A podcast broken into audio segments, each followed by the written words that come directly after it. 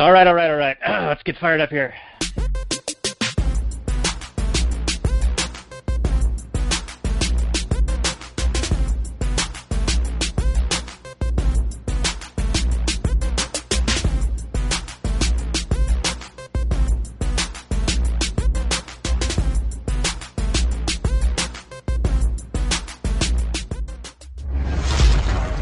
Maximum freedom.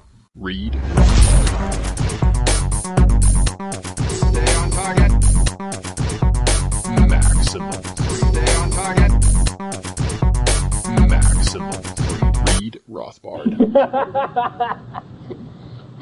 Hello and welcome to the Actual Anarchy podcast. I love you. We're going to talk about the movie Idiocracy today for our 4th of July Secession Day special.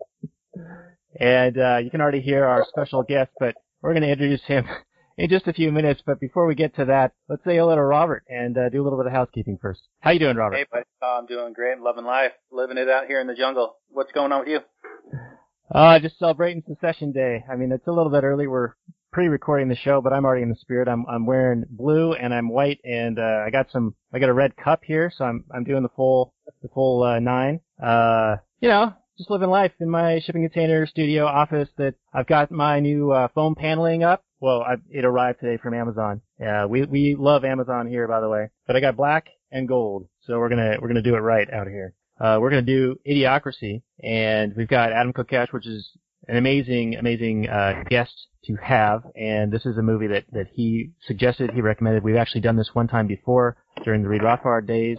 That was back in December. I listened to it again today at one and a half speed, and uh, we didn't really talk about the movie a whole lot for the hour and a half that that episode is, but we did riff on a whole bunch of other things like fake news and Trump and, and things like that. And in a way, listening to it again makes me uh, think that we actually did a, a pretty decent job on it. Um, uh, you're always your, your harshest critic, uh, especially like right after we do a show. I'm I'm usually not very happy with how it turned out, but then if I listen to it, you know, three six months later, uh, I'll go and, and think, wow, that actually wasn't so bad. I mean, but I can also see how we've advanced since then. So it's kind of a kind of an interesting interesting thing to to do when you start producing media, start producing content, and find little ways to improve uh, your message and your delivery mechanism. And I think that we've been trying to do that along the way. So, uh, how you been doing otherwise? Uh, yeah. Well, I think I'm dying, so that's a thing. It's a slow death. Um, You're halfway through, man. You're 40, uh, 41? Yeah, I think I'm about halfway done with this whole living thing. So though. Like, it feels like once you're, you know, over 60, which it doesn't seem that far away anymore. I mean, what do people do after that? you just you could die at any day. Once you get to a certain age, it's just you stop buying, you know, green bananas, and you you just it, you can just go at any time. And and if you do die, you're just like everybody else is like, oh, oh yeah, that sounds all right. What time? Yeah, I remember my uh, my grandfather back in the day used to um wake up really early, like four in the morning, just every day. And Yeah. I'm sure it was just because he was used to doing it for work for 50 years or whatever. But I always kind of in the back of my head was like, old people wake up early just to make sure that they can still do it, man. They want to maximize their day. Yeah, and they can't they can't sleep. But yeah, um, what was I gonna say? Fuck. Gonna, Oh, just uh, you seem to just fall over dead if you don't have a purpose in life. So that's why people, you know, they retire and then they just fall over dead. So I think you just got to have a purpose, a reason to live. that's fair enough. I think I think we've got a purpose going on. Yeah, maybe. I mean, if we did this for another 40 years, I don't know, but. Well, hopefully we're not still doing some two-bit podcast, yeah, in 40 years. And who's going to want to listen to a bunch of super old farts talk about something like this? Who knows? So I was looking for my like kick-ass America fuck yeah shirt because I have like a red emblazoned eagle pro America shirt, but I think Jamie got rid of it. Um, I once went to a secession day celebration. It was like July 4th, and I think somebody had like a one of those. It just said America on it. It was like a bald eagle and a, behind an American flag. It was looking all all tough. America. America, fuck yeah, America, America, fuck yeah. I'm gonna do something really shitty. America, fuck yeah. America. Fuck yeah. Coming Do it, Doug. The motherfucking day now. Get 'em, boys. Yeah, thank you for that. You're welcome. All right, so how You're lucky I don't have it, that tape I somewhere. If I could find that tape. Oh, man. It'd be on, son. Oh, it would be so money. You wouldn't even know it. Uh, any other housekeeping that we should do, Robert? Um, we are already recording a bunch of stuff for our Patreon subscribers. So if anyone wants to get in on that, uh, check us out at patreon.com slash Read Rothbard and support us at uh, one of the levels I'm going to list up there. And you'll be able to see That was the best our. part of today's show by far. Was the, the pre-show. Like it's all, it's all downhill from here. all right. I got, so our, I got my my Taco Bell, and we're gonna watch Idiocracy. Like, no, we we got all the intelligence stuff out just for the patrons. So if you're not a supporter of this show yet, find the link. Patreon. Do it. all right, so that that's our guest, everyone. Jumping the gun, jumping the gun, and uh, he's all fucked up, talks like a fag, and his shit's retarded. It's Adam Kokesh, everyone. Adam Kokesh is our guest. How are you doing, Adam? Thanks for joining us. Welcome to freedom. I love you. Okay. so yeah, we are doing Idiocracy. Uh, this is a movie that uh, Adam suggested, and we've done it before. We've recently watched it. He's uh, been talking to us for about an hour already. He's he's good to go. He's got his Taco Bell, and uh, I'm gonna plug in.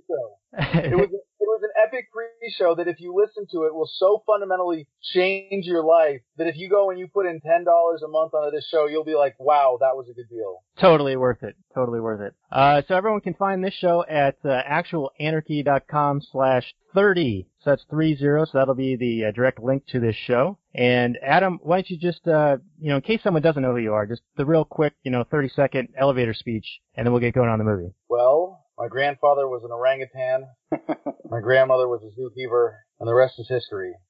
And All right, somehow that- I ended up on my balls. Isn't that isn't that what we're doing tonight? Ow, my Ow, balls. My balls.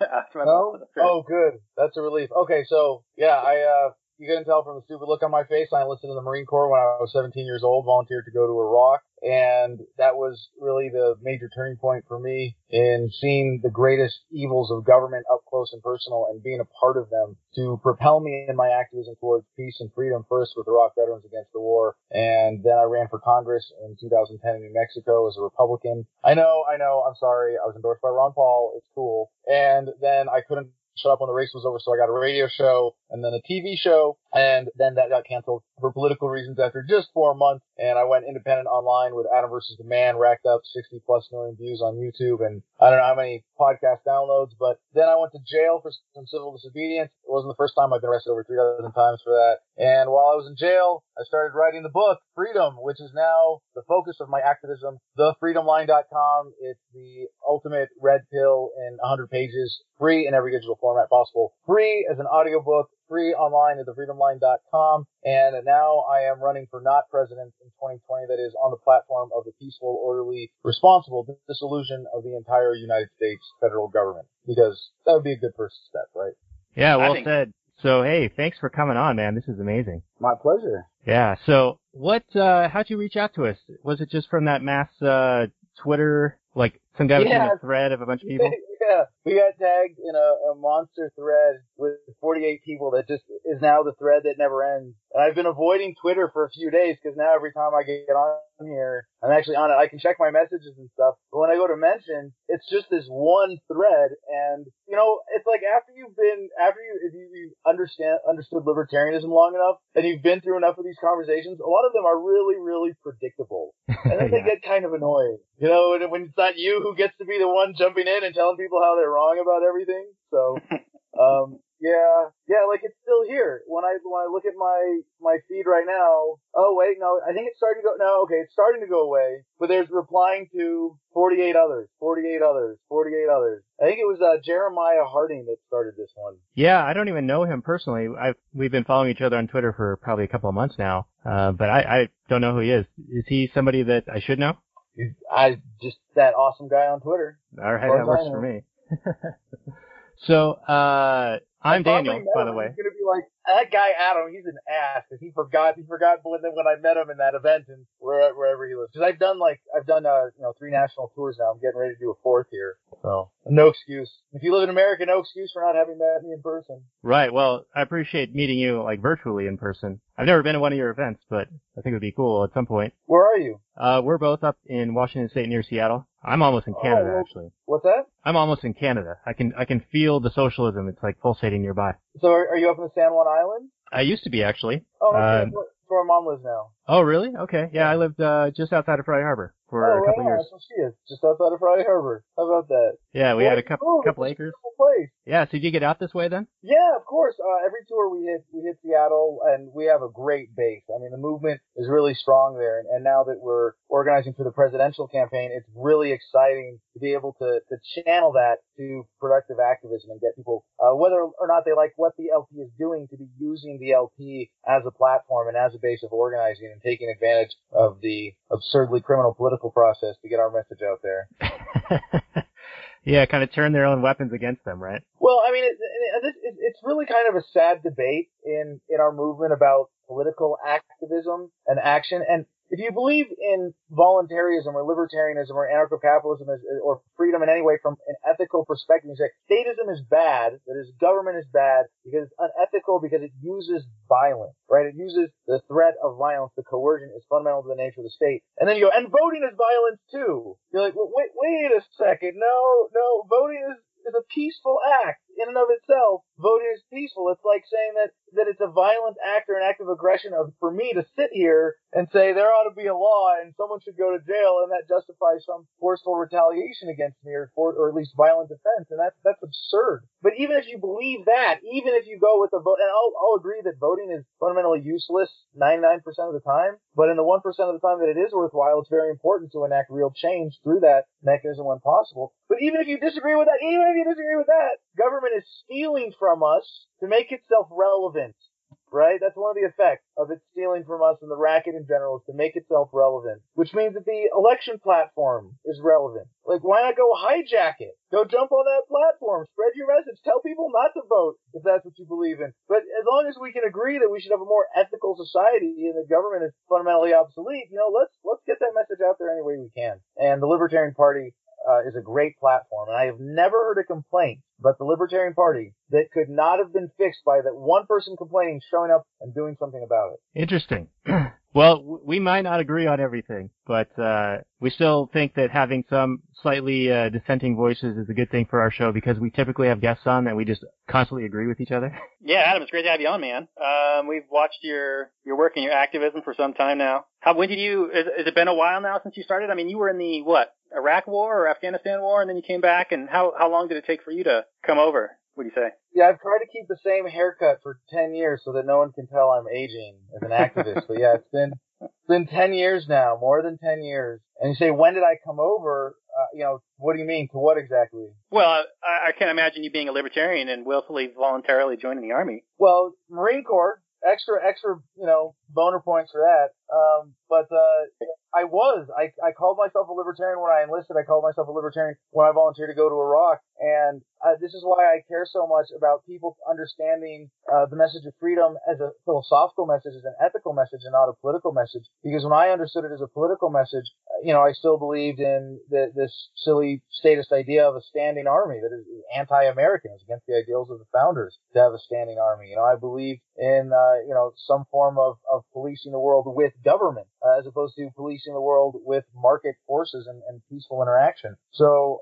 you know, it, it was a, a process for me. For I was always a libertarian, at least like politically, you know, socially liberal, fiscally conservative, but Hmm. it took like 10 years. First, I mean, the transformation happened partway through my activism. So like when I got active with Iraq Veterans Against the War, uh, I was not a philosophical libertarian yet or a true libertarian. Um, okay. and it was through that experience in part that I, I was forced to challenge my worldview, being surrounded by lefties. And then it was finally reading Rothbard, reading Ethics of Liberty is what did it for me. And I remember where I was. I was listening to the audiobook in my car, uh, driving from something in El Paso, uh, back to New Mexico for, from a fundraiser and just driving across the desert, southern, you know, southern New Mexico by myself, listening to this audiobook. And it just kind of clicked. And I was like, yeah, I guess, yeah, I'm a voluntarist now. I'm, I'm and, and, for a while I identified as a Rothbardian. And I still, you know, I'm, I'd say I'm pretty close, but I don't like the word because, you know, referring to yourself as a Rothbardian or a Misesian or a Molyneuxian or a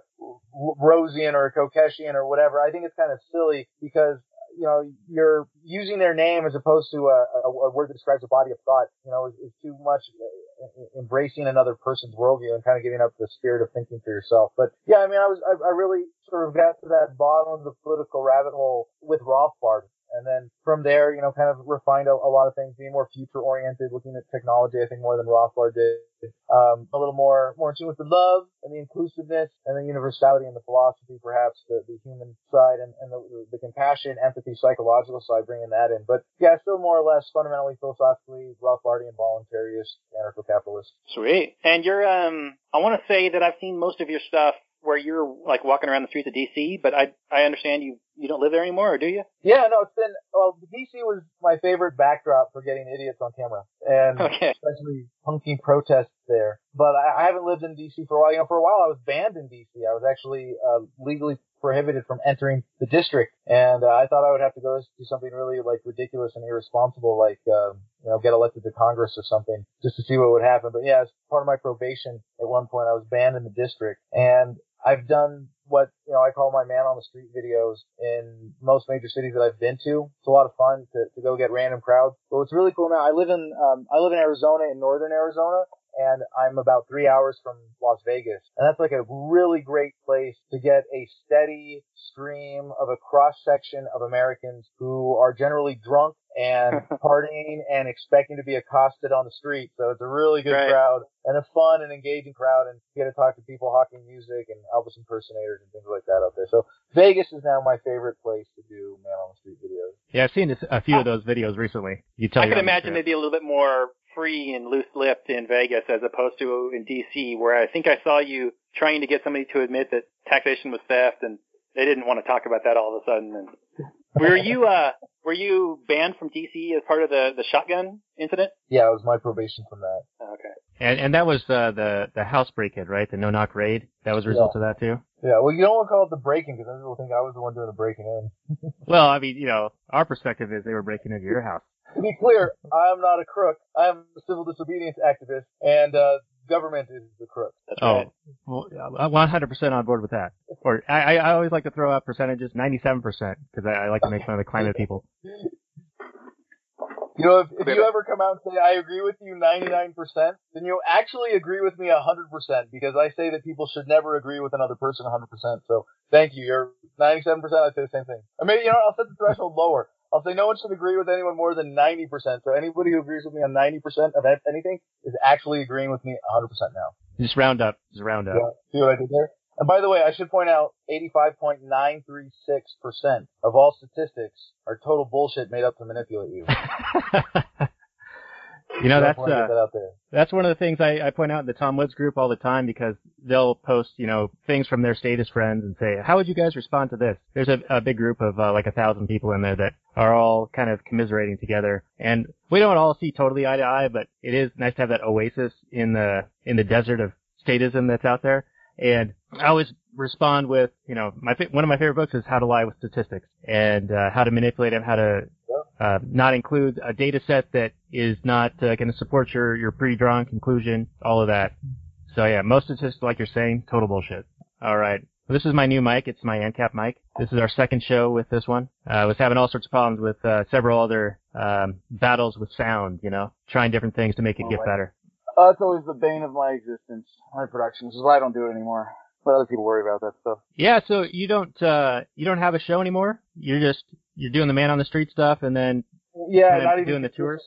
It's kind of like when I feel like it. It's more about focusing on freedom, the book, free, and the tours and the presidential campaign, which is you know really coming together beautifully now. Yeah, very good. And that's going to be on the Libertarian ticket or the that that process. So uh, if they roll out uh, Gary Johnson again, then it'll be you and him and some guy getting naked on a stage and I, I we're, we're I, I've been in communication with Gary Johnson, and uh, of course he's been he hasn't been like you know super hundred percent committal about it, but we don't expect him to run in 2020. So okay. Um, I'll tell you when we were doing our, our show at the Read Rothbard podcast, we were uh, kind of entranced with um, McAfee a little bit because he was saying a lot of really good stuff, but he didn't seem to have any uh, philosophical underpinnings to it. He just sort of Well- like had this intuition to it. uh, so I supported McAfee because halfway through the campaign he read my book, and if you notice, all of his messaging really changed radically. Now, not not like fundamentally. I mean, he is as, as much as anyone could possibly be a spiritual libertarian who, who lives it and, you know, embodies it naturally. But he didn't really understand the philosophy at the level that most of us do until, or even the economics that most of us would apply to government until, you know, this process of him going through the campaign and being exposed to so many uh, great intellectual libertarians like Judd Weiss, his running mate, um, like Tiffany Madison, his, his campaign manager, like so many other activists. Like to take a little credit myself during the campaign for, for being able to, to talk to him on that level and uh, get him deeper philosophically. But you know, he stopped doing the like government's got to do cybersecurity stuff, um, and and really was true to the message. Uh, yeah, that was the one thing that we recalled that he was saying that we didn't agree with. Um, so that must have been before his influence. before he with read you. Freedom. Yeah. Uh, I gave a talk in Philadelphia a few months ago at the Free Your Mind conference that focused on COINTELPRO and what the modern equivalent of COINTELPRO might be. And if you don't know counterintelligence program, please go look it up.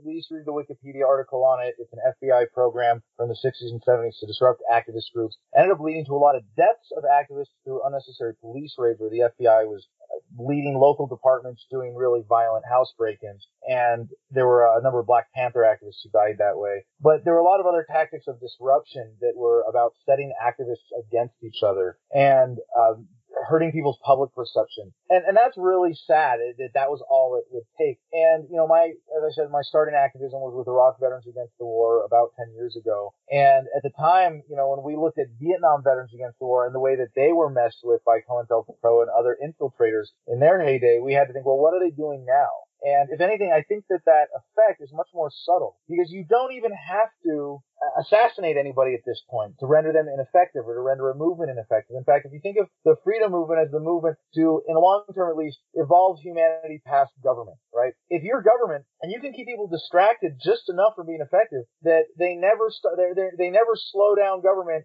as much as government is growing.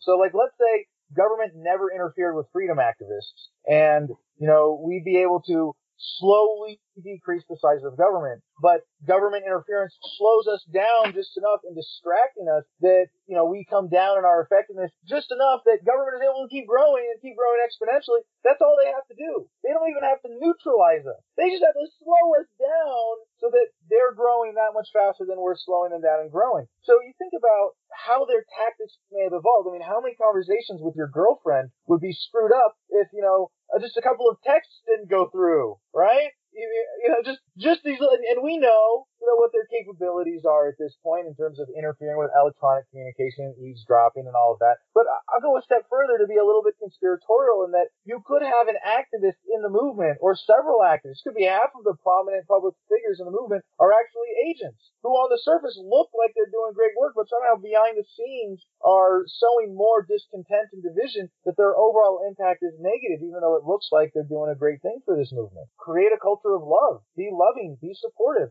Don't let yourself get distracted. And a question that I asked to the audience in Philadelphia, I said, by show of hands, how many of you have been heavily engaged with an activist group in which you backed off or checked out completely and stopped being active because of personal disagreements in that group between other activists?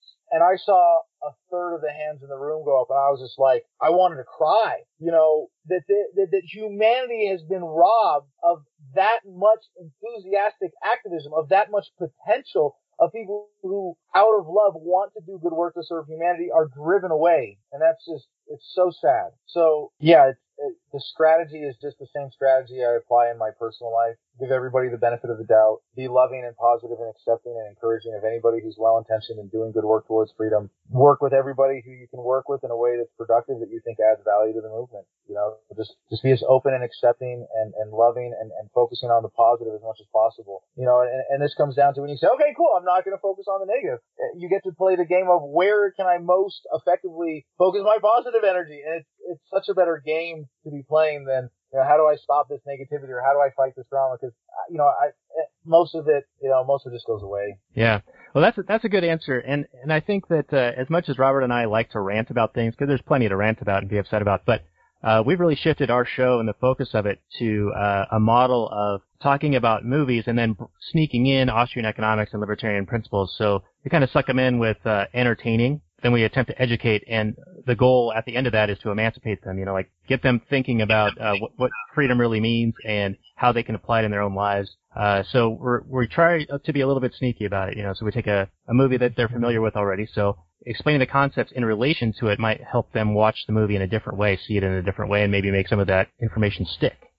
Uh, at least that's that's how we've evolved. So that's where we're at now. Hey, Adam, I've got a, a question for you. I've never actually talked to a, a person that's going to be running for president before, so excuse me if you've heard this question before. But um, you, what are your your campaign promises, and uh, what do you do you do you think you're likely to be able to fulfill them, or are you using it more as a platform to educate and that sort of thing? Oh, I've got them on, up on the website here. I think um, I can share that. But go ahead and speak to it. Well, it's, it's really it, it's really one promise, and that's what's so beautiful about this platform. Not only will I be able to carry out my entire campaign platform, but I will not be able to do anything other than that because the platform is the peaceful, orderly, responsible dissolution of the entire United States federal government. And I say that I'm running for not president uh, in a way to, to make sure that we stay out of crossing any legal lines at the moment, but I am actually very serious when I say that I'm running for not president because I'm going to go in and only be president long enough to sign one executive order that initiates this process, neutralizing, privatizing, and localizing every single element of the federal government, including the presidency. So with this executive order, I am effectively resigning from the presidency to be custodian of the federal government. That's right. A custodian is really the only appropriate title for someone in that position who should be going in to do little more than clean up the mess. And at that point, the plan to dissolve each agency is more or less laid out in detail in this executive order. So the only power that I would retain as the custodian would be to replace the department heads of the uh, various agencies if something happens to them or if they're not carrying out uh, the plan. So if I may, just to get into this to, to be perfectly clear, we're not talking about abolition. We're talking about dissolution. We're talking about declaring bankruptcy and responsibly handling the assets and the existing infrastructure that's associated with it. So neutralize the first thing, declare the federal government effectively of no authority so it doesn't get to enforce any of its laws on anybody else. It essentially is a custodial government managing the resources that it has at that point really it's not a government at that point because it is of no authority. So at the moment that that executive order is signed, we no longer have a federal government. We have finally freed America from the Leviathan and the highest form of government in the land will be the 50 independent states. So neutralize is the first thing and really the most important. No more victims of the drug war.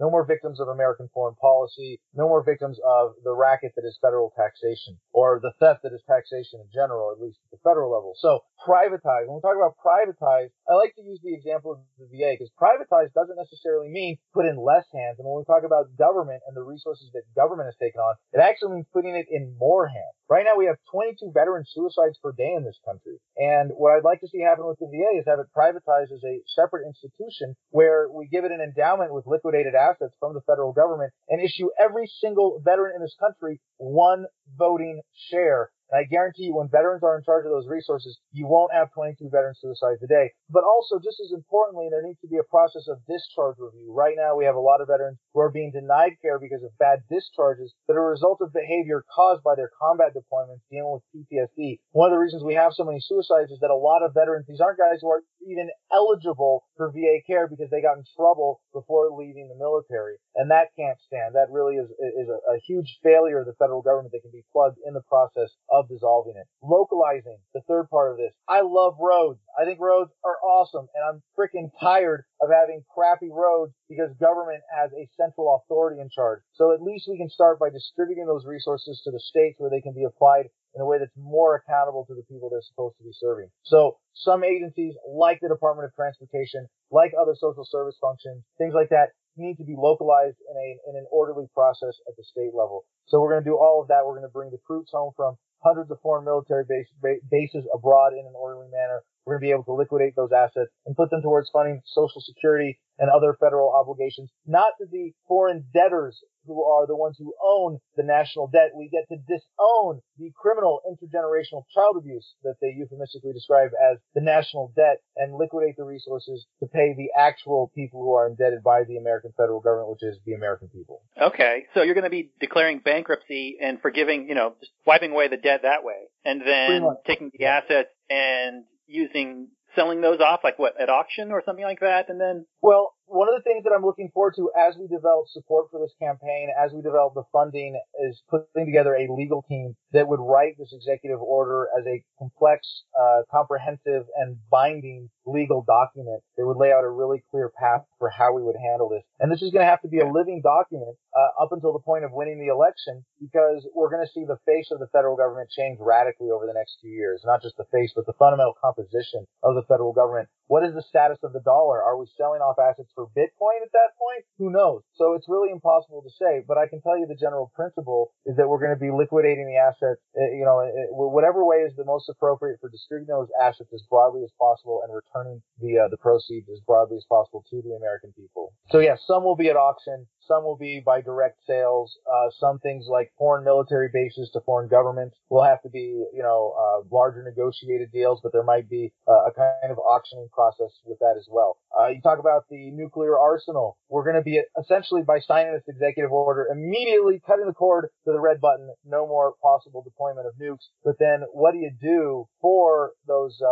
You know, those, those physical resources that you have in the nuclear armament. And uh, honestly, I can't say. I don't know. I'm not a scientist. I'm, I'm not an expert engineer. Um, but yeah, those those are all going to be dismantled in a way that they would not be usable, at least immediately, for any kind of uh, weaponizable purposes, and, and put them to the best uh, use for uh, productive purposes. But it might be like with the national parks. I don't want to see the national parks dissolved or uh, you know taken away from their value as existing national parks. So there are two ways that we could go with the national parks. This is an example here. They could simply get turned over to the states, and that would be fine for the time being. But what I might want to see is a national park get to be a private institution with widespread public ownership where maybe anybody who lives in the area uh, can go and show up over a six month period and give them a, a thumbprint or a signature and, and sign up to claim one voting ownership share of that national park. And I think that would actually be a better way to guarantee its preservation as a, a, coherent natural resource than entrusting that to government that can be bought off and corrupted. So, you know, there are a couple different ways we could go with some of these, uh, in terms of you know, even even the nuclear resources, if they're turned into something, uh, if we decide that nuclear energy is a safe possibility at that point, and we could take the entire nuclear arsenal and and reconfigure it somehow. And I don't know. Again, I might be speaking totally over my head in terms of what's scientifically practical. But if you could put all of those resources, for example, towards creating nuclear energy, then I, I think that might be something that we would allow to be uh, of broad spread public ownership, where or widespread public ownership, where anybody who, who wanted to make a claim to that, maybe it would be every American who put their name on the list would be entitled to some profit sharing that we would become owners in a uh, you know a private corporation of, of the American Nuclear Energy Company. There's so many possibilities for this because the federal government has stolen so much wealth from the American people. And when it comes down to it, uh, you know, we're talking about radically increasing everyone's wealth by reducing the tax burden that the federal government imposes, but also increasing the market for jobs in so many ways. When you, you know, for every government job that you eliminate, you free up the resources to create at least three honest jobs in, in the peaceful sector. So being able to see that and that potential, I think is so much more important than, you know, the details right now of how do we divide things up. Because ultimately the most important part about this is not the materialism, uh, and reclaiming the stolen property, because uh, there's going to be a superfluous amount of that. Everybody's going to be so much wealthier. America is going to be so well off. The rest of the world is going to want to copy us and, and, and once again leading humanity towards freedom. But mo- the real important thing about this is the ethical thing. Stop the violence. Stop the theft that is taxation. Stop the, the international destruction that is uh, the American foreign policy. Stop the, the red tape that is, is, is just choking the uh, you know formation of, of, new businesses in America and, and, reducing competition possibilities. Creating a you know the uh, oligopolic or, or monopoly effect that we have in American corporatism. So you get, get rid of all of that. So as I've said about this platform, why I couldn't get away with anything else is if I get elected on this platform and I go into office on the first day and say, yeah, never mind that executive order, forget that. I'm just going to be a normal president for a while and be in charge of a bunch of stuff and invade some foreign countries and keep taxing everybody. Shoot me. Just shoot me. I, put it out there. My vice presidential nominee will come in and sign the executive order, and if they don't do it, shoot them too. Hey, Adam, uh, that's an excellent answer. Um, allow me to ask you a question. I know you're going to get on the campaign, and that is like I don't know mainstream media or whatever, but they always ask this every election cycle. And if you're planning on doing what you're going to do, you know you're going to get this question of, but it sounds like you're going to leave us vulnerable to the nation's enemies by you know shutting down the nukes and bringing in all the troops and all that. Uh, it's going to make people feel scared, and that's so. What what what would your response be to that?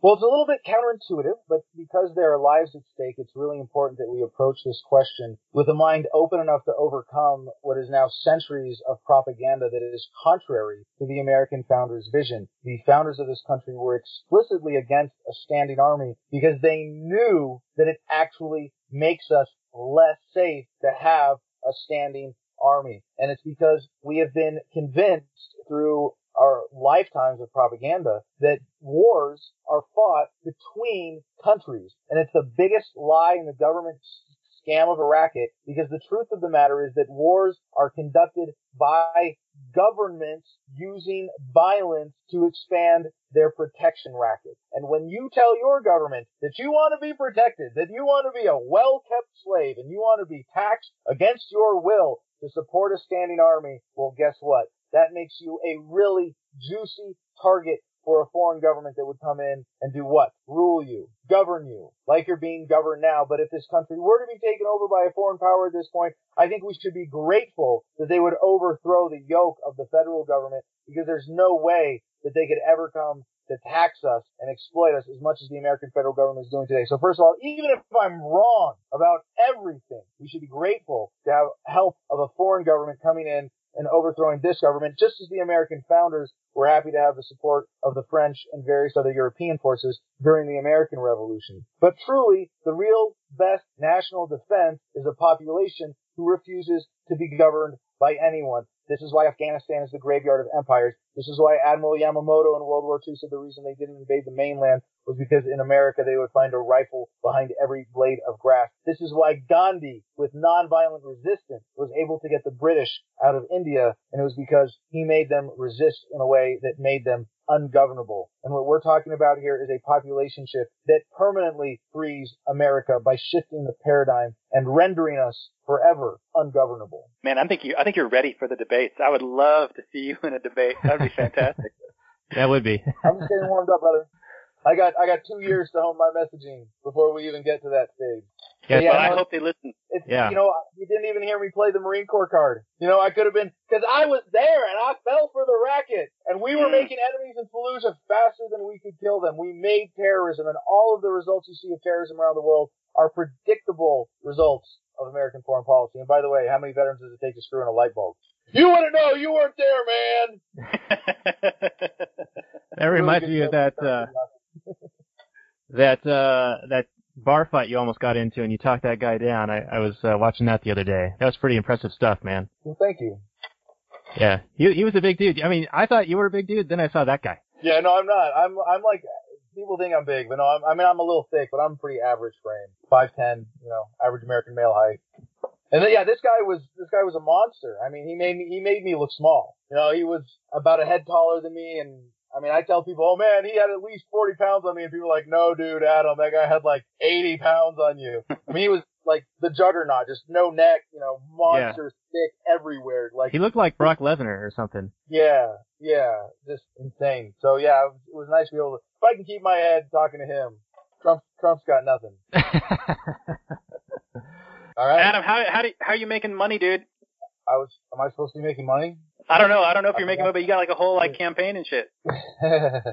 we we have uh we have some sponsors who are supporting the campaign enough to keep the lights on and keep some great people fed. But that's about it. I wouldn't say Okay. we're making money here. I just wondered how you kept the lights on. I I figured you probably had some sort of uh backers, as all campaigns do. But I have enough like independent sources of income for myself that I don't need to, you know, support myself as an activist running for office with, with those funds. You know, I have my book sales, I have my merchandise sales, I still have passive income from YouTube and getting involved in Steemit again now. Um, so right on. Uh, You, well, Yeah. I imagine your bills are way down plus um, Patreon. from Washington D.C. to Arizona. Is yeah, oh Arizona? yeah, no, I, I bought, yeah, I bought 11 acres for $13,000 in the mountains here in Arizona, and I'm building a house very, very slowly on a tiny, my tiny personal budget. I'm, I'm living in an RV. I live in a 19 foot travel trailer that I'm in right now. I mean, it's dark, so you can't tell just how messy it is, but there it is. I got a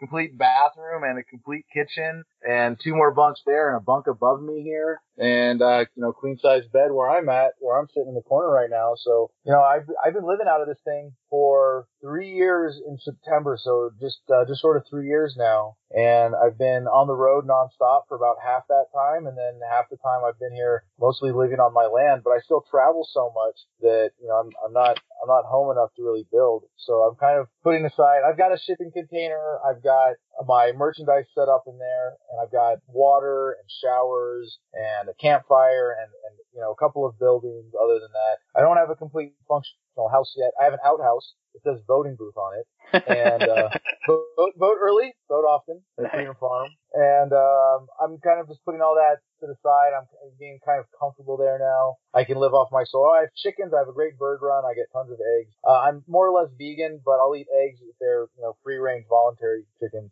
Um, Is there you got, So, yeah, I'm putting vegan all that Taco Bell there? uh, vegetarian. I'm like vegetarian more when I'm traveling, so give myself that allowance. I, it's kind of like a practical consumer choice veganism where, you know, in my main lifestyle, I will not consume animal products. But if someone, for me, it's not about the consumption of animal products. It's the creation of animal products. You know, so like, you gotta be realistic about this. You know, if you kill a deer on the side of the road, you know, you should probably eat it rather than let it go to waste, right? No, I'm just kidding. Don't eat roadkill. But if someone is making a meal for me, I'll tell them, hey, if you can make a vegan option, please make a vegan option or a vegetarian option. Or if they serve a big meal, I'll just leave out the meat and that's not a big deal. Or if, if it's my only thing available to eat and it's going to go to waste otherwise, I'm going to eat the meat. But I don't want to do anything by my own Phrasing. consumer choices to contribute to, uh, to animal suffering unnecessarily. But when I'm traveling, yeah, I'll make animals uncomfortable to make myself comfortable if it comes down to it. Right on. Did you guys hear me say phrasing? Did that come through? Yes, I did, Daniel. Thank you. That was good. You can cut All right. that out and uh, I don't know, use it somehow. That'd be good. well, I mean, Adam did say eat the meat. You know, I, I, I Yeah, I know. phrasing on that I- one. I know. Oh man, I, I got all these uh notices from Facebook. I, I I think I stirred up some shit today. What did you do? Uh, some guy in there was talking about um he has a distaste for the the Tom's Shoes business model where they sell uh, the shoes and then give away a pair to someone in the third world. And he was saying that you know that would lead to um dependency on shoes. I guess like they wouldn't be able to produce shoes on their own, and cobblers wouldn't have jobs or something ridiculous. And I was like, hey man, as long as it's voluntary, like who are we to say? And uh, Well, you know, I hear that every day now. Well, if it's voluntary, who cares? Like, I did a post today making fun of fidget spinners, and someone says, "Hey, if they're, if they're just fidgeting, like, who cares? They're not hurting anybody. It's therapeutic. Let them have their thing." Well, just because I think it's dumb and and it's it's okay doesn't mean I want to support it or promote it. I want to live in a vibrant world full of people living healthy, wonderful, productive lives. So yeah, I have an interest. I have a you know a, a- market preference to express. It's not just well if it's voluntary, it's okay. If it's not, it's bad. I'm not like I you know I smoke pot. I'm still not in favor of people being burnouts. I think that's stupid. If pot affects you negatively, limit your usage or don't use it at all. You know if if you're spending your whole life going no no no, no with a fidget spinner, I'd rather you be engaged with the world. Sorry. Right, and fair enough. You got a preference. But he was talking about like how do we make it more efficient? Like what do we do about these? Like how do we intervene in this process to uh, make sure the cobblers don't not have jobs or they forget how to make shoes or something in case there's a disruption in the influx of the free shoes or something ridiculous. So We'll just 3D print them shoes. They forget how to make them. well, for everybody. Just technology, technology. Just, Yeah. Just enjoy the ride. Enjoy the ride. Speaking of which, let's let's watch a futuristic movie. That's right. yeah, let's do that.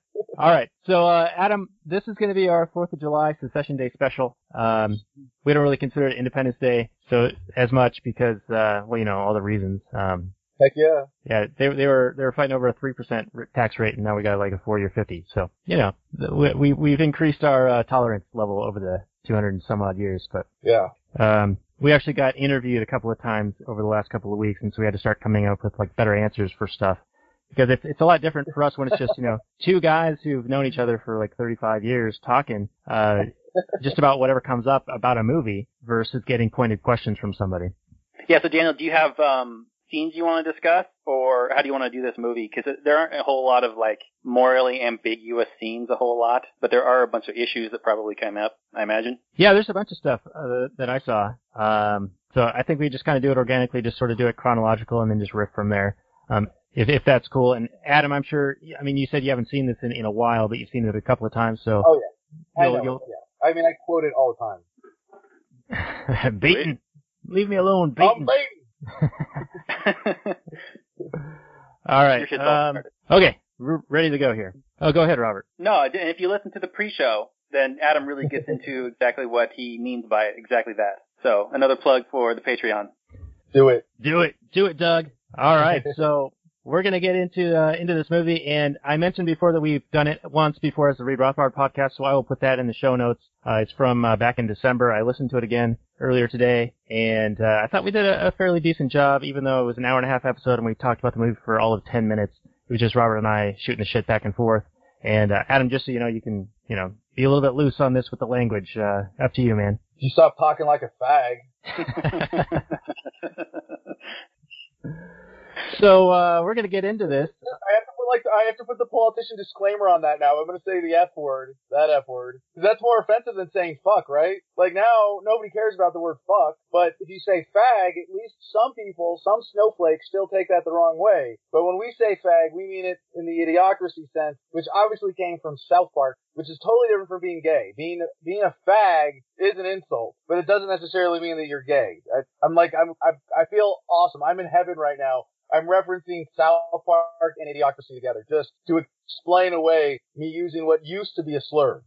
Yeah, you know that's a key. that. that's a key feature that we talk about on our show is the uh, the the metamorphosis of language over time, and it's always uh, whatever term is, is being used to describe a certain group or a certain type of of people uh, that will eventually become a slur, and then they'll shift it. They'll say, okay, that's no longer a proper word to say, so now you have to say it this way, and then that evolves into becoming the slur word, and then it continues on and on in an endless cycle. And so you're constantly, you're never sure like what to call anyone any longer because everything is deemed offensive and it seems to be escalated ever more so now in this age of social media.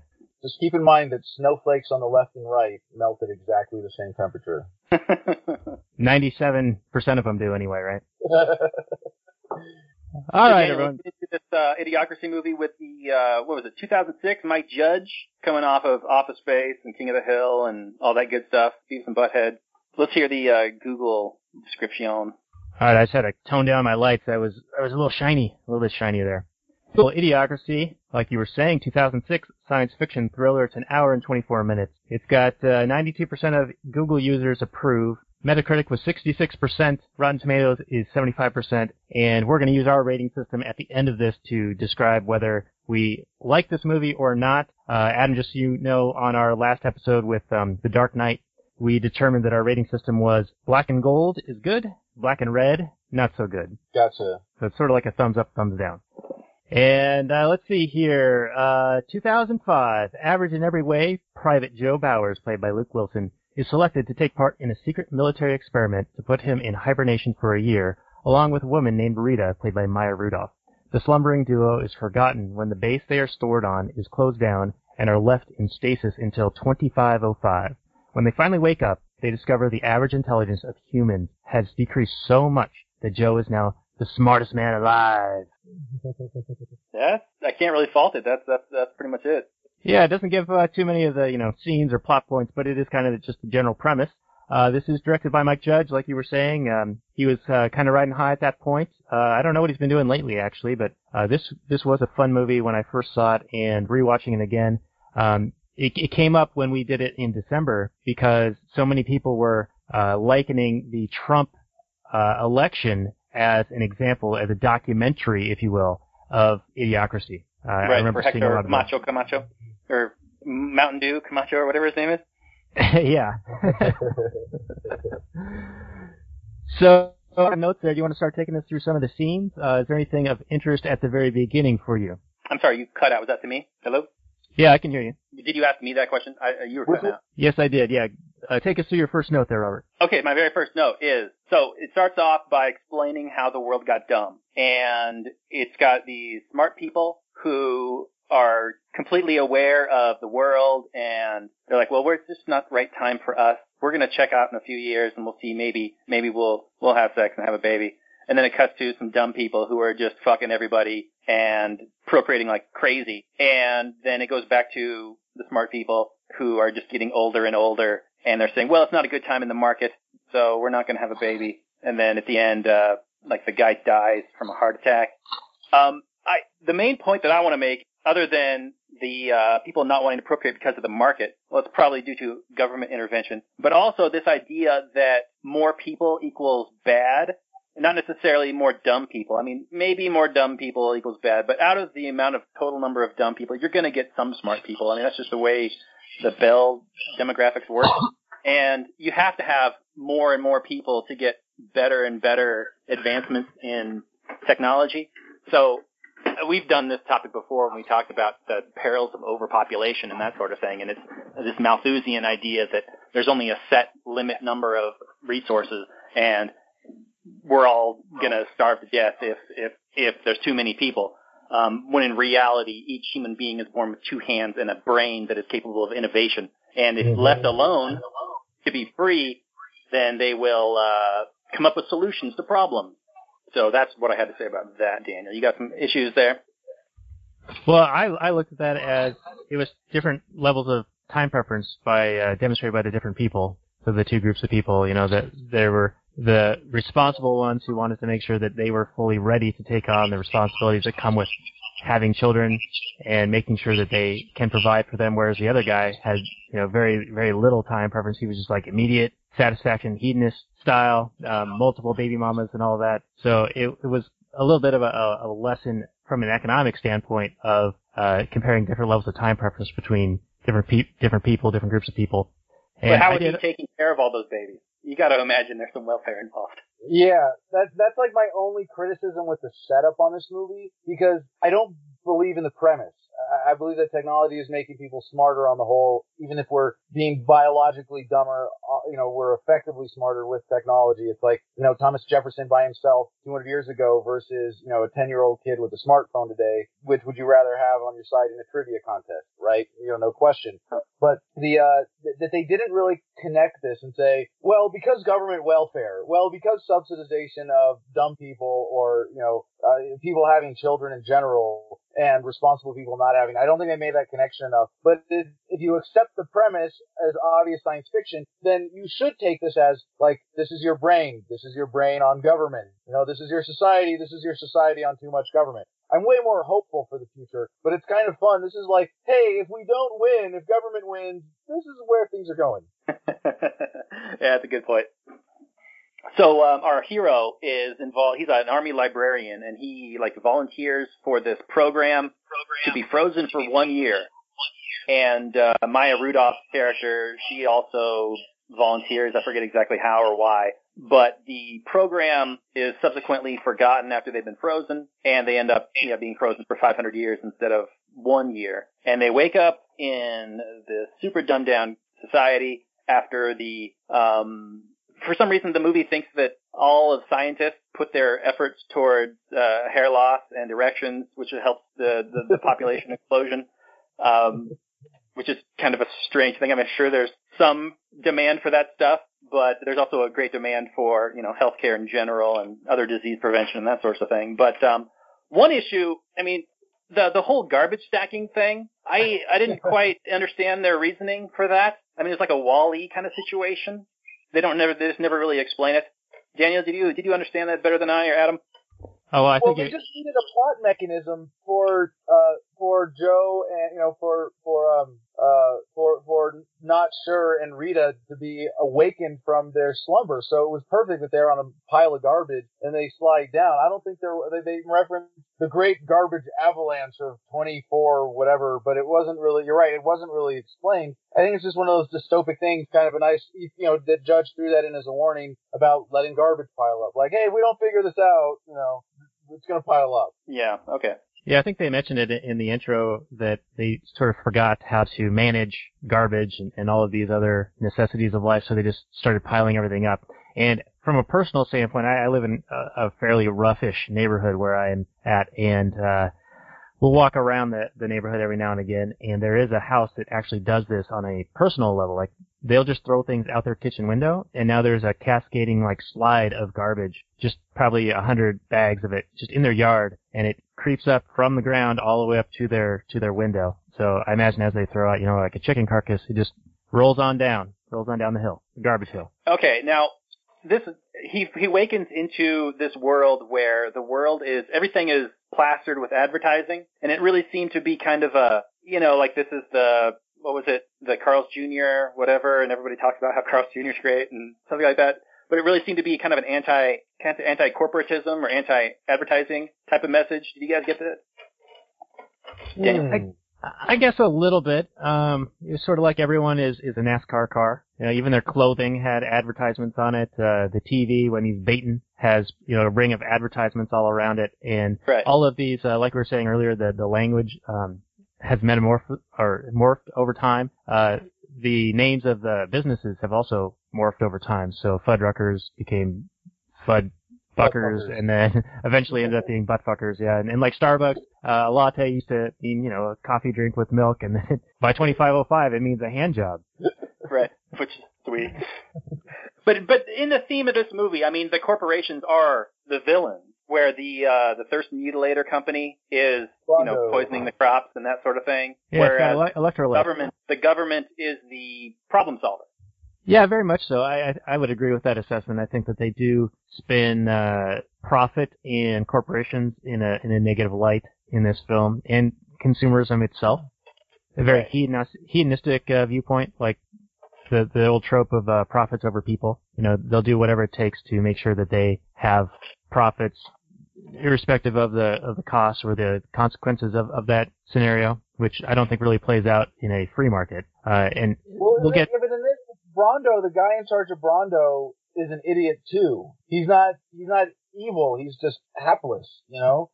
You That's could, true. you know, I've never thought of that. I'm almost offended to think that the message of the movie is corporations get carried away and that's what makes people stupid and government comes in and saves the day. But you could just as well say when people are so dumb as they are in this movie, they actually need government to come in and help them. Then, then maybe it, you know, it's accurately accurately portraying government as a step back. But there, there are enough you know, science fiction false premises, like even the advertising one, and, and I might be wrong about this, but I think we're going to a world, even though we have a sort of saturation of advertising at this point, where when you have artificial intelligence and consumer decisions are made by reviews, then, you know, advertising might become really obsolete if, if advertising becomes irrelevant to consumer choices. And I think, I think we're going more in that direction than centralized corporate control.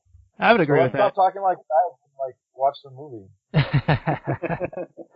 well, just to, to segue off your point just a little bit, I do think that people are now empowered as consumers to have more tools at their disposal to um, go out into the world and, and seek what they what they're desiring. You know, what whatever problem they're having now, they can just throw in a search term and they can get you know a, a thousand pages of answers or potential answers, which is a lot different than you know back in the um, John Kenneth Galbraith days where he was saying how advertising was so evil. It, it, it does seem that, that it's, it's less of a fed to you and more of a pull mechanism. Like it's a push versus a pull. Now you can go out and, um, do the search on your own and you can go and find the things that you are, that are going to satisfy your needs.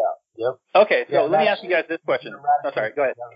Um, No, that's it. Yeah. do you see this? Glad you mentioned Do you see this movie more as a as a saying that government is necessary to solve problems that the market can't solve, or are you saying that only stupid people would turn to government to solve the problem?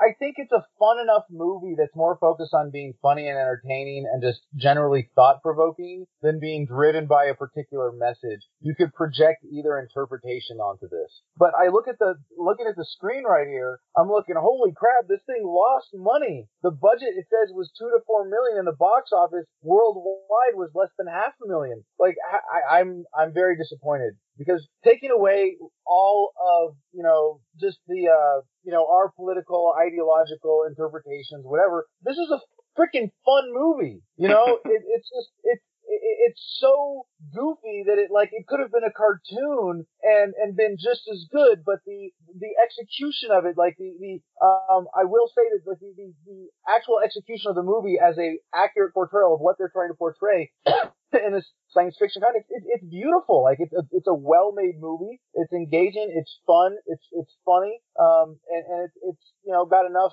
I don't want to say drama but like human tension and interesting plot to keep you engaged I think it's great overall in that. I think it really, if, if it touches on, on, if it meets all of those criteria for people and stimulates any thought in terms of futurism, of social futurism, technological futurism, or political futurism, that's just like big icing on the cake for me.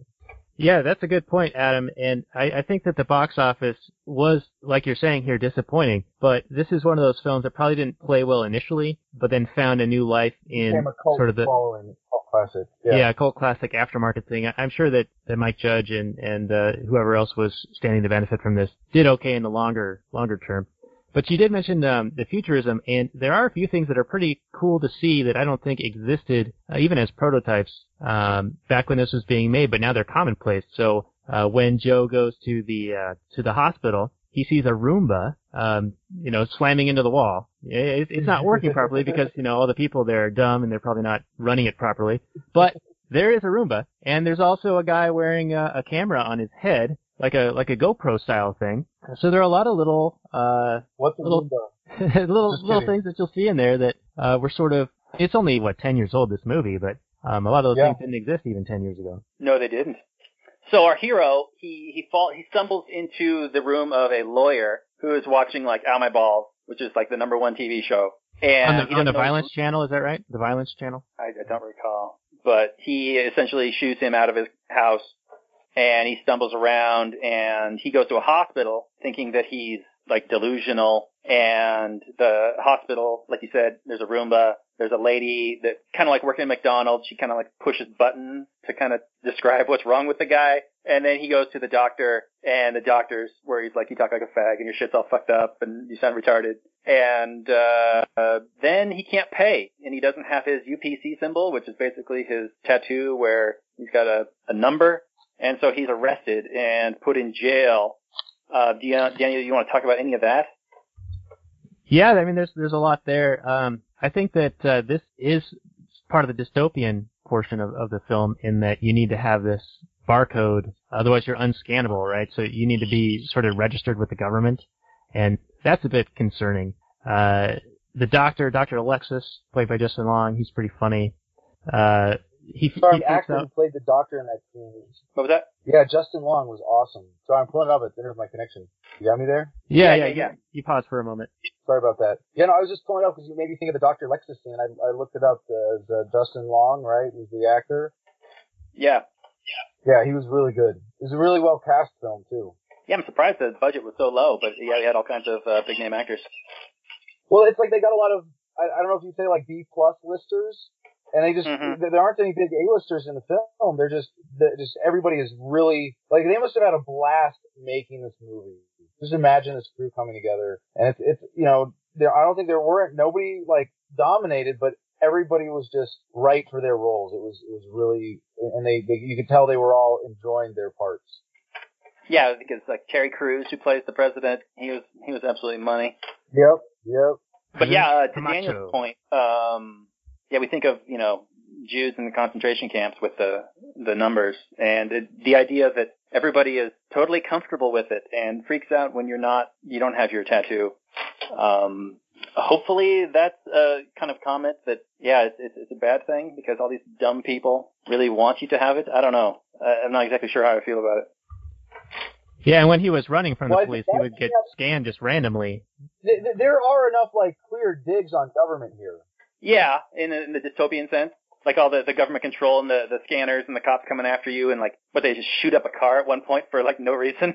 Yeah. Yeah, and then Frito's so Yeah, dumb, he's like cheering not- it on. Yeah, they're not portraying the government as competent by any stretch. I mean, the guy talks his way out of jail. You know, the cops are all not just idiots, but dangerous idiots.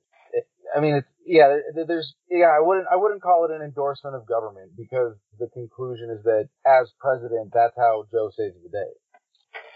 I, I, I, I tend to agree with you somewhat, but somewhat, but it, it, at the beginning, it's definitely uh, an anti-authoritarian movie, but at the end of the day, they, they do. They do all look to him, and then they, when he gives his speech at the end, he's talking about how he's going to fix everything, and everybody's happy with him.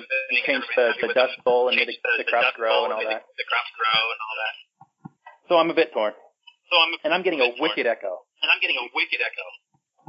Yeah, I think I think that's your side, Adam, picking up what Robert's saying. Adam, picking up what Robert's saying. Now you got an echo on you, Dan. Now you got an echo on you, Dan. I think it's just because my connection was lagging a little bit. Okay. Okay. Daniel, say something. Daniel, say something, something. Something, something, looking to- Say something, damn it. Uh, Adam, is there any way that uh, you could turn down the Uh, Adam, is there speakers any way on your that, side? Uh, you could turn down the speakers on your side. Yeah, absolutely. Is that better? yeah, let me see. Talking, Can you talking, talking, talking, talking? talking, talking. Yeah, that's better um, for me, I think. Yeah, I think that's what's happening, Adam. It's picking up on your mic what we're saying out of your speakers. It's still doing it a little bit for me. Um, Do you have, have a headset or anything, or Not handy. You can run, go get it if you want to roll a clip. uh, if it's if it's quick, yeah, no problem. Uh, for whatever reason, it's, it's making all this noise now. It wasn't doing it before.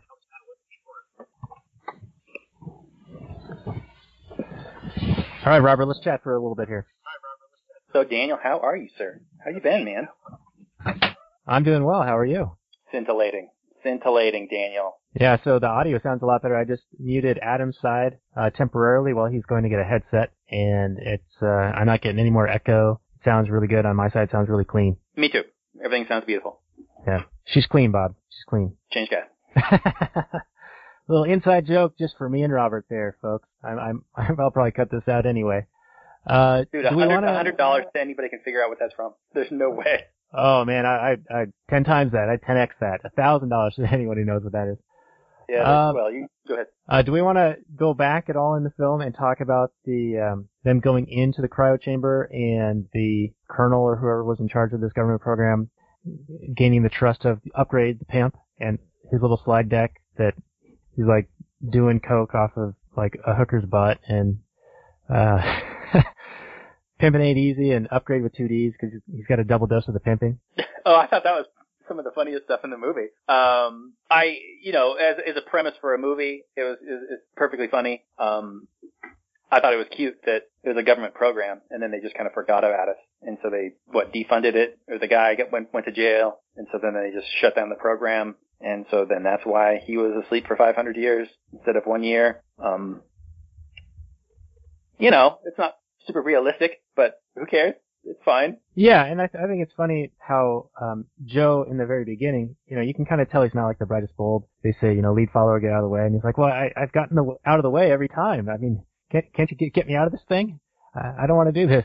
And then when he's in the um, clinic, ready to go in, he's talking to Rita, and he's like, so, uh, so, uh, you know, what unit are you from? And she says, I, I, I ain't in no unit. Uh, oh, he's like, oh, you're in the private sector. Well, what do you do? And she says, oh, painting, painting and shit.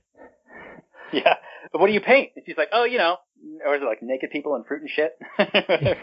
Yeah, so like uh, the Luke Wilson character, he's you know, he's not the brightest bulb, like I was saying, so he can't pick up on any of this nuance. But of course, you know, 500 years in the future, when uh, based on the premise, you know, everyone dumbs down, then he's kind of left being the smartest guy. And uh, it was, it was kind of funny because they said that uh, they couldn't find a, a, a uh, an applicant or a, um, someone within the army that would fit the criteria who was a female who you know was the average, the middle of everything, didn't have any family or friends or or uh, whatever his criteria was to to get sucked into this program. But they had to find her as a you know street prostitute with a with a pimp Upgrayedd. All right, because she was average, right? That's why she was brought in. Right, yeah, and and Yeah. they just had to like pay her pimp or something for for her services.